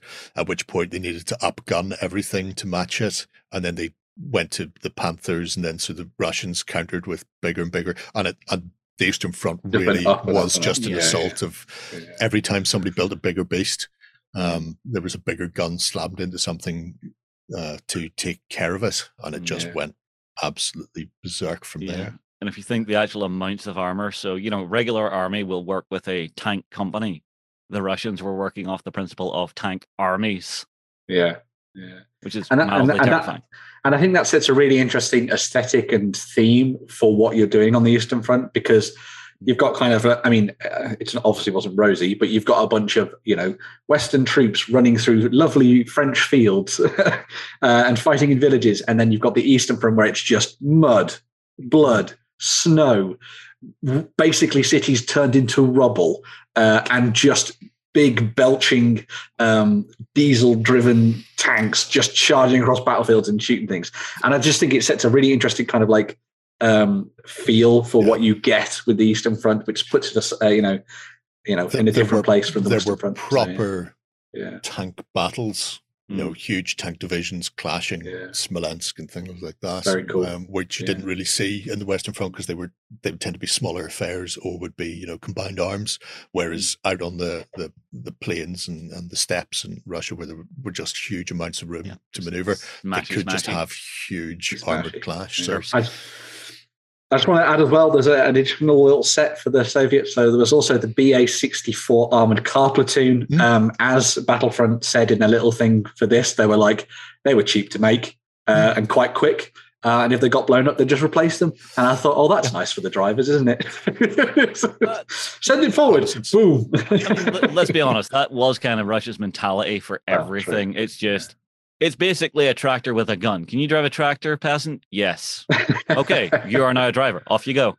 There we go. You can experience that awesomeness on the Eastern Mm. Front with all of those lovely new tanks. I should also point out bold British stuff coming very, very soon. So watch out for those. We're Yes. gonna we'll talk about those in more detail when I've, they do. I've been So, working through product images for those for for Mr. Tomo, our our technical wizard. So they are looking rather nice. Cool. So yeah. Right, one last bit of news to round out Yes. the show. Or Yeah. round out the news part of the show, uh, and that is Whampster. Uh-huh. Yeah. So uh, Gnarly Norwood. Yeah, uh, Warhammer Underworlds is going to getting getting itself a new core set. Um, so this one's going to replace Nethermaze, which was the last one. So this is essentially a new season of Warhammer Underworlds for you to dive into. Uh, this new core set has been designed apparently as the most beginner friendly of the sets that they've done to date. And yes, there are undead in there, Lloyd. Mm, Um, so see that. everything everything has been focused on the idea of it being a kind of very very good entry point into the game. Um, so they've kind of supplemented that with the addition of the new rivals decks and also additional expansion rival decks that can be used with other factions. So you can effectively just take all of your core cards. Smash them together with these additional ones, and then be ready to go with anything, which I think is quite nice. Um, in terms of models, you've got the Gnarlspirit pack, uh, which is a set of the um, the sort of Oath Warriors from the Chaos factions. Uh, although I like to think of these a little bit as kind of like Norscans and Marauders from Warhammer Fantasy, and also in in the Mortal Realms as well, where they kind of worship spirits and things, and they don't quite realize that it's probably part of a Chaos deity. Uh, but I really like the way they've gone. That's an interesting. So that is the head of one of the insectoid creatures that is been teased in previous Warhammer Underworlds um, boxes. That, Mm. and everyone thought it that was going to be the new race that came out, and then it was obviously the Kruleboyz that came along. So they did the Orcs instead. But that's very interesting to see that there because it kind of carries on the little kind of like teasers and tidbits from the, the wider world. They'll, they'll cool. arrive So- eventually. yeah, hopefully. Yeah. Um, so yeah, you've got these awesome barbarian warriors to use on the tabletop, looking very nice indeed. A lot of people thinking of them as kind of druids and stuff, which is very cool. Chaos druids. Ah. But then, see Batwings. yes, so this is the undead set. So this is the Sons of Velmorn. Um, so Velmorn himself, that chap in the middle, uh, used to have a kingdom that, that was in the center of the Gnarlwood, and then the Gnarlwood grew and basically subsumed his kingdom and destroyed it and ripped it to pieces and all that kind of things. Um, and then what happened was he has that lovely crown on the top that he managed to steal from somebody, um, reminding me of a certain troll um, that allowed him to escape his um, his death and turn himself into an undying warrior. And that also meant that he could bring his sons back. Uh, and so that's why it's called the Sons of Velmorn because he's in the lead and he sort of leads the warband, and then his sons are all competing for his favor. And that's kind of built into the mechanics of how they work on the tabletop. I think they look stellar.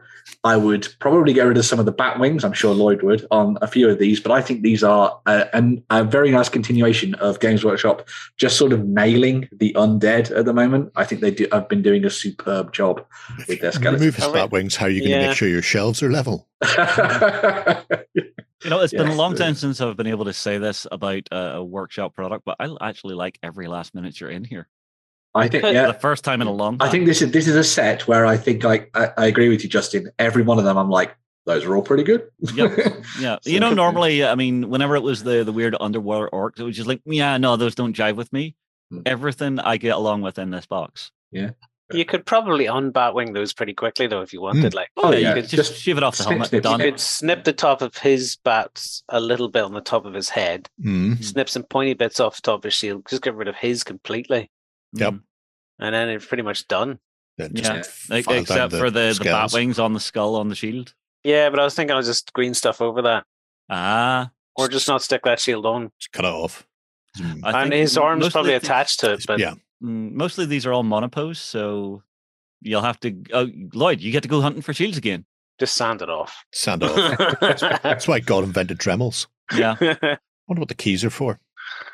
I, I I assume they're probably for his lost keep in the center of the Gnarlwood Right. that he's kind of locked the door on. But s- uh, over the years, the Gnarlwood has basically just bursted open, probably. So, clearly yeah. the executive bathroom. and or the executive bathroom. Yeah, yeah. Makes Even sense. skeletons need to poop. There we go. Because I had my last Yeah. set of GW skeletons, but then nothing else came out that blended with them, so I never bothered to build them. Well, there you go. Now you've got some leaders that could potentially take control of them. Very, very cool. I believe Saga do an Age of Magic, Lloyd. they do. Maybe I'll buy another box. Right. That uh, that wraps up the news. We're going to take a quick swish, and when we come back, we'll be having a look at some Kickstarters and 3D printing.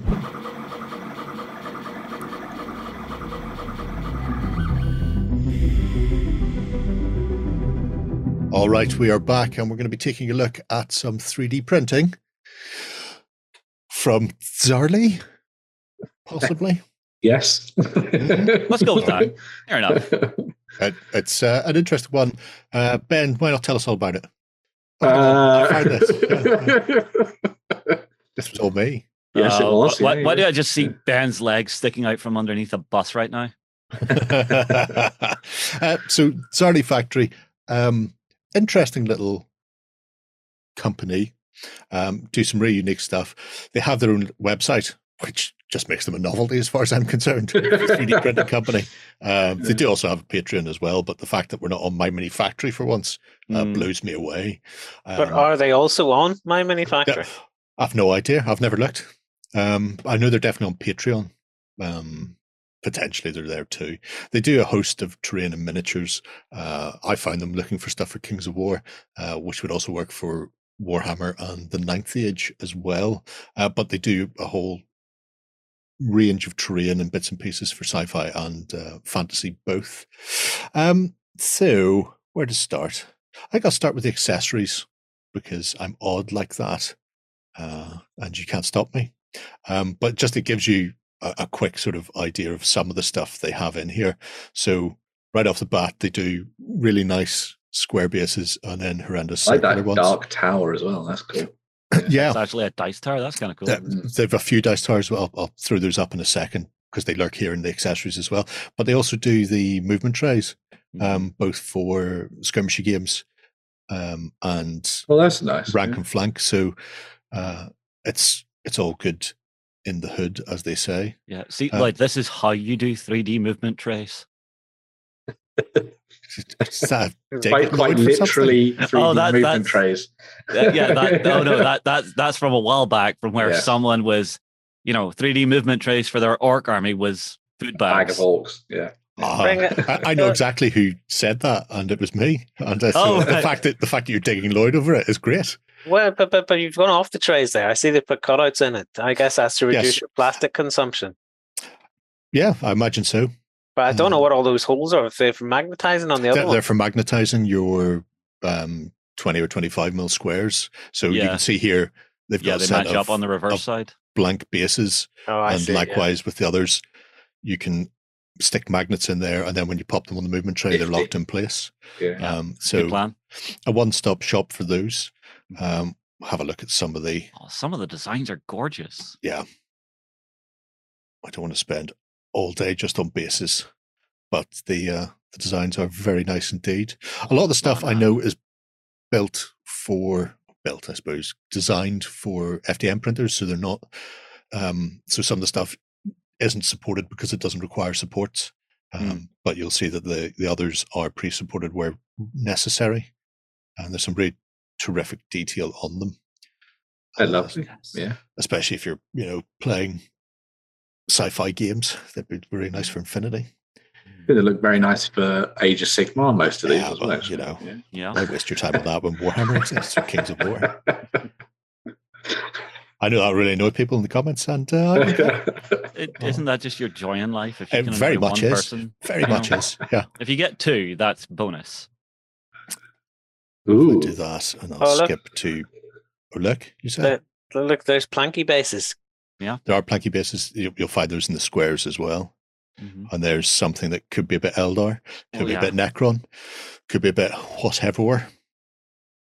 And they do them in all the sizes and styles for A bit um, Asterion. 40K. There we go. So yeah, No, no, it's Ben. It's Eldar. Just so yeah, the, the Robot basing's, basing's really nice. yeah. Very cool. But the the dice Oh. towers are really oh, where, that where it kicks in. of the gods. That's cool. I Look, want an it. Oriental one that might be handy. Mm. mm. Look, Ben, Wow. why do you not have that dice tower at the side of your Oh. Ah. rig strategy battle game? Yeah, it's like a cool Argonath. Oh. It comes it comes out from beneath his dress. oh. what have I pooped out today? oh no, there's a problem loading the Agent Oh, one That's one nice though. I like that. and the Wild Bastion. Oh, So, yeah, so- dice trays as well. Dice The trays. yeah. dice jail Yeah. for all the dice that failed you. That's uh that's an interesting looking thing. It's very It's offset, which is kind of cool. yeah, because yeah, you've got weird stuff going on. It's a bit uh Southlands It more is, yeah. gothy It meets, is, yeah. meets uh Warcraft, because it could also Mm. very much be the Lich King's castle I, I, or something orcish. Or something for the horde, yeah. I really I like that you have these dice towers as pieces of terrain Yeah. because Yeah. It, it means that they f- they can be Oh. slotted into your games Really? and Oh, kind I of almost everything. disappear, which I think is really nice. Mm. Uh, very cool. Oh, if you got some of the the signage for Infinity, this would be oh yeah, for yeah. like a Yu Jing table.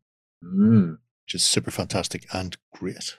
Yeah, me likey, me like. Oh, I like the lot. steps. You're literally coming down the dice coming down the steps. Yeah, they, they See there, the little um, get kicked out like a pub. like a, a mortise and tenon Yeah. sort of join into them, so you could disassemble them for transport, Mm, uh, or just you know glue them together and build them, keep it as really is. likey those.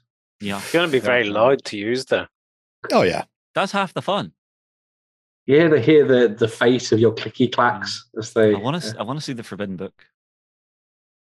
I can't see the forbidden book, Justin. If you look at the forbid- It's- forbidden it's book, you, you have to remember what you have to say before you open the forbidden book. But Otherwise, clearly- you could raise the dead. Clearly, gas this for tang for two.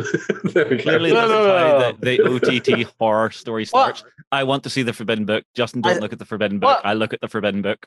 But we said the words. Yeah, we did. Yeah. Oh, that's cool. I like I that. I like that. Yes. It comes with- I think it's got different covers as well, which is yeah, nice. you've got options for covers and internal trade. Hmm. Very nice. So, like I say that. So that's just their accessories. That's just the Which bases. is cool. Yeah. bases and dice bits. You know, Yeah. there's just nothing but skulls. I'm really hoping they'll do a set that's nothing but rats, because uh, the, you used to see people do rat bases for Skaven armies, but it meant you could just take the 40 mil squares and use them as rat swarms right off the bat without having to put anything on them because we're covered in little rats, little tiny rat dudes. Like planking, Lloyd. You were so keen on the Blankety planking. blank, Uh-huh. blankety blank, blankety blank. Proper, Blankety proper blank. bases. I, mean, I like blank. you've Nice got edges. some uh, hatches and stuff being shown off in there as well, which Yeah. is really cool. And I mean, if you get the circular version, they work well for Western games, things like uh, what Dead Man's Hand and stuff like that. Oh, even if you were wanting to do some blood and plunder, you know, Mm. for naval ships, No, that's true. you know, all your, Do your they have- on plank bases. But they're quite small bases for Blood and Plunder because initially I was thinking Blood and Plunder and I caught myself onto, oh, wait, the Blood and Plunder bases are very small and they're round. But but you can re you can because there's Yeah. a round set of these and You you, can can, scale them. debigulate them. Yeah. because it's all 3D print. It's Oh, not real deep. stuff. Debigulate. Mm. Yes. That, We that, can that, debigulate him. that scaling tool. Mm. Uh, honey, I shrunk the bases. Yeah. So uh, moving into the terrain side of things, then, Mm. which is just you know dice tower adjacent anyway. Um, they've been churning an awful lot of this stuff out, and some of it is just absolutely surreal. Is that one laser cut? Which one? That first one, the last Nope. fortress. uh, 150 different files. So no, it's all Wow. STLs, all STLs all the time. Uh, there you can have gigantic bones, which are, you know, I love Great it. Mandalorian. great for all sorts of gaming, fantasy Wow. and sci-fi. Mhm. I love the hand reaching out. That's so cool. That's Right. clearly your ritual site. Yeah, yeah.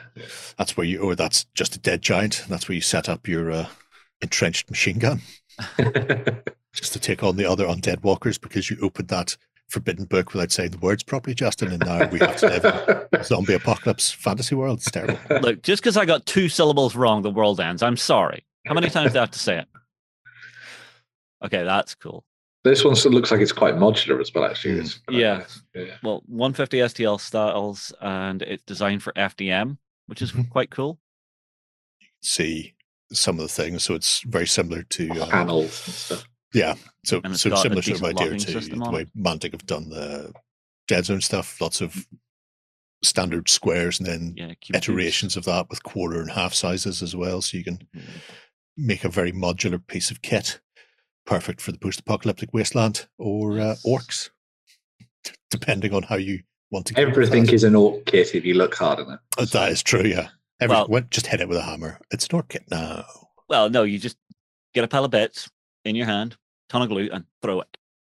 This would Now still be probably pretty good for the alternative horror world we were just talking about. Yes. Mhm. Have the shanty town because I, I I can see us hiding out in here and things are just wrong. And Mm. Justin has his hair back. You know, things are just weird. Everything is up and down. Is yep.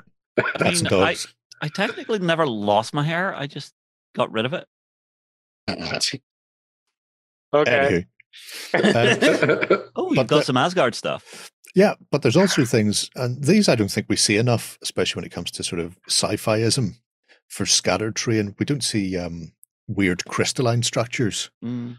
I mean, handy for obviously any any sci-fi game, but even things like um, Knight Models DC game, oh yeah, yeah, yeah. or you know, Lex Luthor's been growing some kryptonite just to annoy that certain Boy Scout or Marvel Crisis Protocols. You know, Protocol, yeah. you know, make up some uh, alien stuff going on in downtown DC, uh, and they I mean, Spider-Man bouncing off it. if if you if you go down into some Kree city, Oh yeah, yeah. Crystallized reinforced concrete is what it looks like to me. Yeah. It could be. That's what happens when you start crystallizing stuff that you shouldn't have crystallized. Um, modular mesas, that's nice. Yep. if we have a quick butch wars, I read the words Middle Earth as well, did Jerry. you? Yeah. Did you read the words Middle Earth? Not sure where you read them, but we'll not worry about that. Oh. Uh, defense line, including the the big um, oh, caltrops, big cement caltrops to stop tanks and vehicles getting through. Uh, which are also very good for stopping soil erosion on uh, coastal areas. Just saying, which is I think what they've based those off. Yes. Um, but you know, it, it looks fantastic as a sci-fi futuristic It really does. tank yeah. trap. Yeah. Uh, and again, your bunkers, both ruined and intact versions, uh, which should make a, a very cool tabletop. Mm. I like the fact that they've even got the things for lifting the roof into place. It's good for your Weird World War. Mm. Yeah, yeah, Yeah, yeah. I mean, definitely. honestly, I wouldn't mind these in regular World War. They don't. Uh, some of- some of on them- them that Some of the suits basic bunkers would work. Yeah, yeah, actually. yeah, it wouldn't be far off. Yeah. Uh, Very true. I mean, how many ways can you pour concrete into a hard point? Well, yeah. and, and there you Here we have go. Gangs of Rome. Gangs of- well, yeah, very. Uh, I seen one of those recently in the mountains, and I think Romania. Was a great photograph of a, a Greek temple. It's like the only existing, and it more or less looks like that with a massive snowy mountain behind it. It looked amazing. Uh, it's one of the best preserved outside of Greece, possibly even in Greece. But yeah, having these very Greco-Roman looking buildings. Again, they've got like Space Marine types lined up alongside them because it still works for your Imperium Mhm. with that big, you know, extravagant architecture. But I, I really like the idea of having it, or even um, late Romans and you know Huns tearing in through town and wrecking everything and then sodding off again. You know, Sticking barbarians can't trust them. few Aquilas here and there, and suddenly it is very 40k. Yeah, Mm. well, I mean, I I just finished up rereading the the first Soul Drinkers on the bus, and the final city they're fighting in is basically described almost exactly like that, where it's just like an old marble city. Yeah. yeah. Look, here's post-apocalyptic helipads. Hey, they've got the Giant's Causeway. They've got the Giant's Causeway, thirty percent off the Giant's Causeway. Even they can't sell the Giant's Causeway. It's just some just some stones at the end of the day, you know. Talking about that's where all the fairies live that can heal people. This is a bit odd. I love that. So cool. Just missing, you know, Gandalf crawling on Yeah, something. yeah. Look, there's a big sword stuck in the ground. Very Norway. Yeah, yeah. I love that monument. Such a cool, evocative monument. Yeah, you know, why not? You lean into the Vikings. But they don't have holes for dice to come out of. They don't, unfortunately. No. Can't drop them all through. Here's There's the thing, though, Lloyd. If you have a CAD program, helipads. you can just load the STL in and make a hole. No. How'd you hollow it out? That would be terrible. Well, actually, most of John's stuff that he 3D prints, he hollows out because it uses a lot less resin. That's quite nice. That, that so these will Ornament get the supported. WTC, yeah, Mhm. which means there'll be standard sizing um, for terrain and scatter. And as you can see, as you go through, there's a whole host of stuff, a mixture of Just could loads. be fantasy yeah. or modern post-apocalyptic. I really like Yeah. those metallic Titan bridges, Knights. scatter, more causeway. Say causeway, you know, it might be Iceland. They've got more of the basalt columns than we do. Mm. And some weird and wacky stuff. Oh, little turret bunkers. Ooh, gas station. Got one of those already, don't they? Anyway, so yeah, the, Ah, uh, trench fans. Yep. Yeah. Everybody likes the trenches. So there, it's this side. Everybody likes to look at them, but nobody plays with them. No, no, because nobody wants to be attacked Well, nobody wants while to their opponent's no in a trench. land. That's why you should put the trench running across the board, Since everybody as if runs as up if through the somebody's middle of it. as if somebody's flanking. Yeah, I mean, the last time we did a trench board, we actually built it so that it was just people coming into the trench. So the entire board was a trench system Hmm. with no with no no man's land. You get a trench. You get a trench. anyway, uh, the miniatures then Mhm. we move away from the others. They've gone massively into ogres for the ogre kingdoms um, slash ninth age equivalent, whatever they're called, uh, or obviously ogres for kings of war as well. They're based on the ogre kingdoms, so they have a very ogre slant to them. Uh, where are we? Oh, that's the undead peoples. Those are quite nice. If you're looking to play your Filling in the Empire gaps or for your Khemri. tokens, Yeah. yeah. you too can have charioteers and uh, standard skellybobs. hmm Look, not bat wings this time. Uh, some sort of scaraby type things instead hmm for you to be offended by Lloyd. Dust armies. it's all good. It's all good in the hood. But the ogres are where it's at, including Tusker cavalry and all. I like that they've gone down the route of trying to make them more bestial, which I think is quite nice, rather than Yeah. just feeling like big fat people. Yeah, I was never a sort of- fan of the small feet, fat, fat bellies. yeah, honing in on that kind of feral beast nature to them, I think is really cool, and kind of just turning them into big old barbarians. Hmm. Very nice. Oh, I love that. I mean, isn't that one of those dragon people from that? It's the spin-off of the Dovahkiin's Elder helmet, yeah, Scrolls? yeah. It was raw. Oh, Yeah. You two can rock out ogres, Mm, right, oh, and I like centre. these. and that's your boomers. they're again. cool.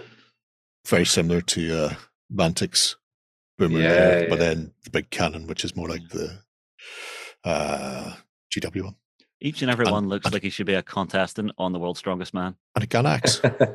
Gun axe is good. gun axes are Gun axe always is good Yeah. because it saves you having to break your barrel over somebody's head when you've got an axe bit at the other end that you can just bop them with. Well, I It's all mean, about if the you bopping. rifle butt them, you're technically axing them. I like These are these nice. a lot. These are possibly my favorite ogres I've seen in a long time. It's a really nice range. I'm very co- and comprehensive. I think this was one of the first they did. So if if there's something for Warhammer or the Ninth Age, they exist in this, Uh, um, which means you can go nuts. Ogre Cav, I mean, who needs it? And a butcher, a butcher that doesn't look like ah, fat tub of lard towing a thing. I hated the butcher so much.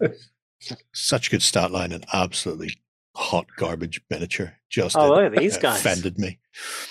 In case people were wondering how I found them, I was after some Gur Panthers for my Basileans and came across these saber-tooth daggers. I was like, oh yes. Oh, I see my my Basilean chaff coming thick and fast, and I'm going. I could use them for Northern Alliance. And then Uh, you realize that you don't do 3D printing. No, but I found these via uh, Foster's Foundry. Um, Actually, you found someone prints who does them. Yeah, yeah, yeah. I- I never- I never- I then backtracked to the 3D printy thing Yeah. because you know. Do they have a list time. of people who print them for them? This is Lloyd's eternal wish. I haven't, I haven't seen it, but I haven't looked um, on the, the I have a list for for it you, because, Lloyd. It has one name on it. John. because I found it the other way. I found the guy who prints them first, and then had to work out who made them, uh, so which you actually have was a fairly UK easy. supplier already. Yeah, yeah. Uh, and these gorgers are absolutely stonking. Because I mean, they're going to be used as giants or something in an army because those are fifty mil bases Those they're are on. amazing. I mean, you know, Wow. and because it's 3D printing, you can upscale. oh, you don't need Yeah. upscale. That's already sufficiently big enough. I just don't know what to use them as yet. But you could have a Mega Gorger. A mega gorger. Yeah, but uh, fi- fifty mil is unless it's a Titan. Fifty mil is as big as I need them to be for Fair. Kings of War. So if I make them any bigger, then they become obsolete and unusable. And I Uh, don't want unusable. I want usable things. I like the beard. I like the beardy boy. He looks Yeah. cool. Yeah. I like the it's not Batman? just a head swap. Yeah. But yeah, um, a whole whole host. Let me see if we can find out if there is a way of finding who makes their stuff. I had a quick look and I couldn't see anything unless No. it's on their social media. So yeah. contact. No. No, But you Nothing can there. contact them and you know poke them and go, hey, who, who do Yeah, you like or- to make this? yeah, they, they do obviously have merchants selling stuff. Um, Mm. because, like I said, I, I found said merchant selling stuff. Uh, Uh, Well, meant- if you're sitting at home there. and you know of a local dealer, let us know who your dealer is. A local dealer. Want some files? Oh, hello. Yeah. you know, if you need a bone giant, you can do that. Wow. Or an idol of Schubeck, Nice. or uh, find your idol of Schubecky here. Um, like I said, they, they do have a Patreon as well. Uh, so if you want to just jump on board with their Patreon, then you can do that and get the stuff a wee bit earlier than all the other people Yeah. kicking around. Uh, but Nice. that's uh, Zarly, Zarly Factory. Something fun to dive into and have a look at this weekend. Yeah. Yeah, definitely. Remember, list your dealers. Yes, list your That dealers. just below. sounds so shitty. Ah, I don't think That's your dealer, shady mate. At all. Uh, it sounds spot on. Did you win one of our prizes? Find out on our prize claim center over at ontabletop.com. Here we list all our previous prizes and those who have won. If you see your username, fill out the form to claim your prize. All prizes must be claimed within 30 days. Rounding off the show, then we have some Kickstarter campaigns. Yeah, um, so we're going to be kicking things off with just a little bit of a quick update. Um, so we talked about Uncharted, Uncharted Journeys from Cubicle 7 a couple of weeks ago. Uh, their campaign is moving in towards their last couple of days. At the time you're watching this, probably about four days left on the campaign. Uh, they are now funded and they are they have unlocked a bunch of additional stretch goals. So I think there's a three extra realms have been kind of unlocked, two or three extra realms have been unlocked for you to go and sort of dive into when the book comes out. Um, there's still obviously plenty of time for you to dive in and help them unlock even more. If you're interested in finding out a little bit more about this, uh, there'll be a link down below to our article on OTT where we talked about what's inside the book, and also you can go and check out the previous weekender for more information. But a solid option for those people diving into D and D and wanting to do something a little bit extra when it comes to journeying and sort of travel within their campaigns. Very cool. Or as we said at the time, doesn't have to be D and D because it, it, it's You could use it for anything. fantasy enough that you can uh, stick Yeah. those dull traveling moments between the tavern and the uh, underground hobo killing party uh, and have some interesting things to kick off. Everybody loves good. rolling on random charts. Yay. Random. And uh, speaking of journeying, Mm. the uh, first Kickstarter proper Mhm. is Yeah. very, very interesting. Yeah. So uh, this is from Strata Miniatures. Uh, people will remember them as doing the um, Dungeons of Diversity range, where we painted some of their models up. I think John did some a nice painted tutorial of one of the miniatures and all that kind of stuff. And they've done really nice miniatures over the last while uh, for use in D and D and a bunch of other games as well. But they have been working with the folks from the Dark Dice Actual Play uh, series, which is a Dungeons and Dragons Let's Play, effectively, uh, that you can go and watch online in podcast form and all that kind of stuff, to bring their characters to life on the tabletop for you to use either potentially as those characters or as individuals within your own campaigns. So it's a little bit like what we saw Steamforge do for the um, Critical Role crew. Hmm. Basically, Strata have, have, jumped in to do this for the Dark Dice team, and they are looking very nice. And yes, you will have seen just there, they have a miniature for Balmer. Who is actually the man himself, Jeff Goldblum, who joined them for one of their adventures, which I think is uh, very uh, cool. Find a way. exactly yes. Uh, so all of the miniatures are kind of 28 to 32 ish style mill. Uh, they're all going to come in lovely resin for you to get your hands on and use on the tabletop. Um, there are two sets uh, both of them based around each of the sort of different campaigns. And what's really nice about these is that obviously if you're a fan of the dark dice podcast you want to dive in and pick these up who wouldn't want a miniature of Jeff Goldblum as well, of course? Uh, but because they've done such a really nice mixture of different sort of races and classes and styles, Mhm. you could use these to fill in a lot of the gaps that I think are left by other companies out there like Reaper and WizKids and that kind of thing, in order to get proper, nice, awesome miniatures to represent things like Dragonborn monks and all that kind of stuff, which is something a little bit more out there than your normal kind of classic Dragonborn paladin and all that kind of thing. So yeah, There Very are nice some really miniatures. wacky ones now in D and D. there are now. Yeah, there's loads of really quirky races Oh uh, yeah. now, especially with the new books and stuff. So yeah. We're we're actually prepping to to do a run through Tomb of Annihilation, Mhm. and so I will be playing good a, a Giff uh, artificer, oh, very nice. which will be cool. very interesting. If you don't know what a Yeah, Giff yeah. artificer is, Yeah. basically think giant hippo person. Yes, basically, yeah. Um, so yeah, um, uh, some interesting stuff there for people to dive into. You've also you've got the, the, the main characters, and then you've also got the villains of the piece as well for each of them as well. So if you want to throw a big bad into a campaign, and you want to try and I went a little bit Australian there for some reason. If you want to dive into a campaign and use these to sort of play out the next step in their story for the Dark Dice uh, crew, then maybe you want to dive in and have a pop at that as well. But yes, very nice stuff there. And who wouldn't want a miniature of Jeff Goldblum? It should also be noted there's a Kickstarter exclusive version of him in a slightly alternative pose as well, which is always nice. So there we go. Yeah, yeah, I seen that with the. Um, I thought it was a The mask he was holding, Yeah, I thought Yeah. it was a mask. yeah. but but it seems to have holes in it, so I'm not sure if it's a mask or some sort of uh, deadly frisbee, like, uh, like you would get from uh, Predator. Didn't he? the ultimate game. Yeah, there's, there we go. I think it is a mask with another like hole in the top, like the Oh, third okay. eye or something. So, In case he wants to look like a surprised coconut. yes. Very important. Yeah. Very important. I feel. Yeah. Yeah. So W- would uh, you ever role play as Jeff Goldblum? No, no. I I don't. Uh, I don't think. I don't think anyone could live up to the. Trying to do the mannerisms and all the rest Yeah, would just be too much. I feel just too much. It's like Columbo. If you, try, if you try and do all the mannerisms, it would just come across as, as hack. Whereas we all know that uh, Jeff is is not that thing.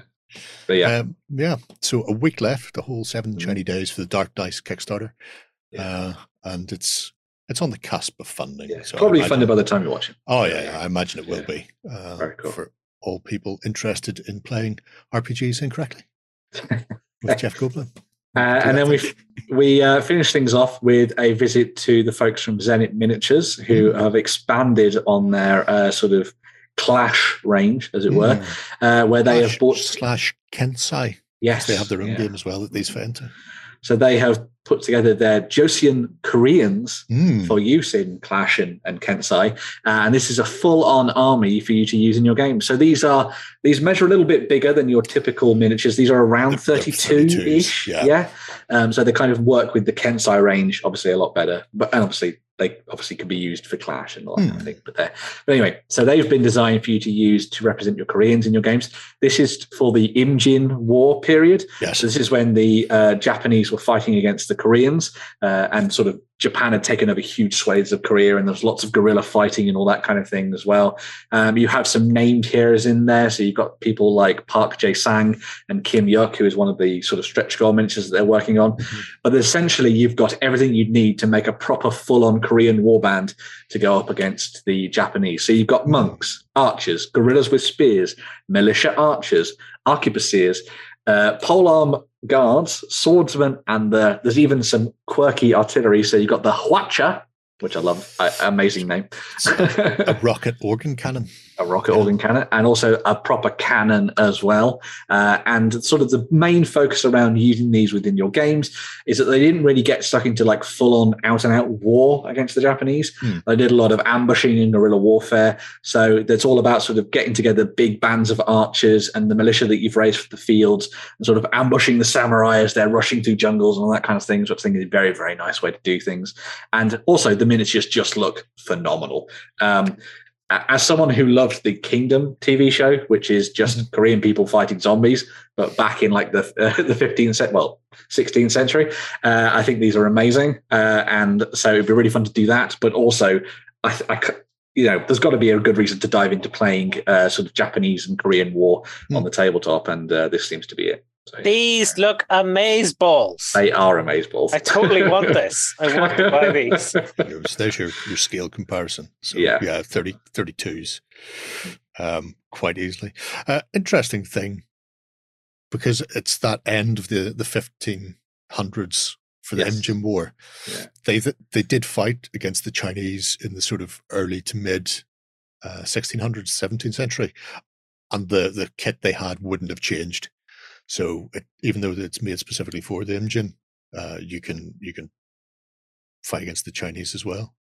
Because I think both the Jin and Qin, Qing dynasties both attacked uh, the, the the Koreans, and yeah, they are absolutely stunning. Zenit do really really top notch work on them. A little bit pricey. What I like about them is they have the Asian look to them after without Mhm. being overly complicated. Because sometimes I look at like the um Japanese stuff and the samurais, and I'm like, yeah, it's really cool. But then all of a sudden, like, there's a lot of really little sticky out bits here and there, and these guys seem to have, have like a sweet spot somewhere in the middle that's not too overly complicated and it's not too bland, and it has the flavor. Very unique kind of feel to the Korean dress and armor and weapons and all that kind of thing, which I think is really nice. Um, there's there's a, a distinct lack of very big, tall, feathered hats in here, but that's you know maybe just because I want them for Kingdom. flags. But yeah, Yeah, exactly. easier to play with, easier to move, and I could build a fantasy army out of these too by sticking a oh yeah, easily. A few creatures in here or there. Yeah. I think the swordsmen in particular are amazing. I love the swordsmen. swordsman, the swordsman and the the polearm guard is great, and it it's one of those periods and countries, nations that you don't automatically think of. People talk about the Huns all the time, the various various Chinese the, the hundred slash thousands of Chinese armies um, from the constantly exploding country. Uh, the Japanese, obviously, th- those are the big main focus, uh, and Korea and what happened with with them kind of gets ignored, probably because they did very well for like 500 years. Oh, yeah. Joseon Koreans went, uh, and they, you know, the, the last sort of battles they fought against the Chinese. Um, immediately after that, they had like a 200 year of peace before they, they finally collapsed in like the, the late 1800s. Um, so so they were around for a long time, but they were very quiet, and people just stayed away from them, and uh, you know, with good reason. So so we never really think about them, whereas other other nations were always sticking to their oar in somewhere. I like things like the Hwacha. Yeah, I like that too. I like the. I'm looking at this thinking, scroll up to the top. hmm So you've got your ranged, you've got your close combat, you've got your like warrior monks, Hmm. You've got artillery. Got this takes all, this, this takes all the boxes. This set. The, the Park J Sang miniature is also just uh, just phenomenal. Just that's Are so cool. are they funded yet?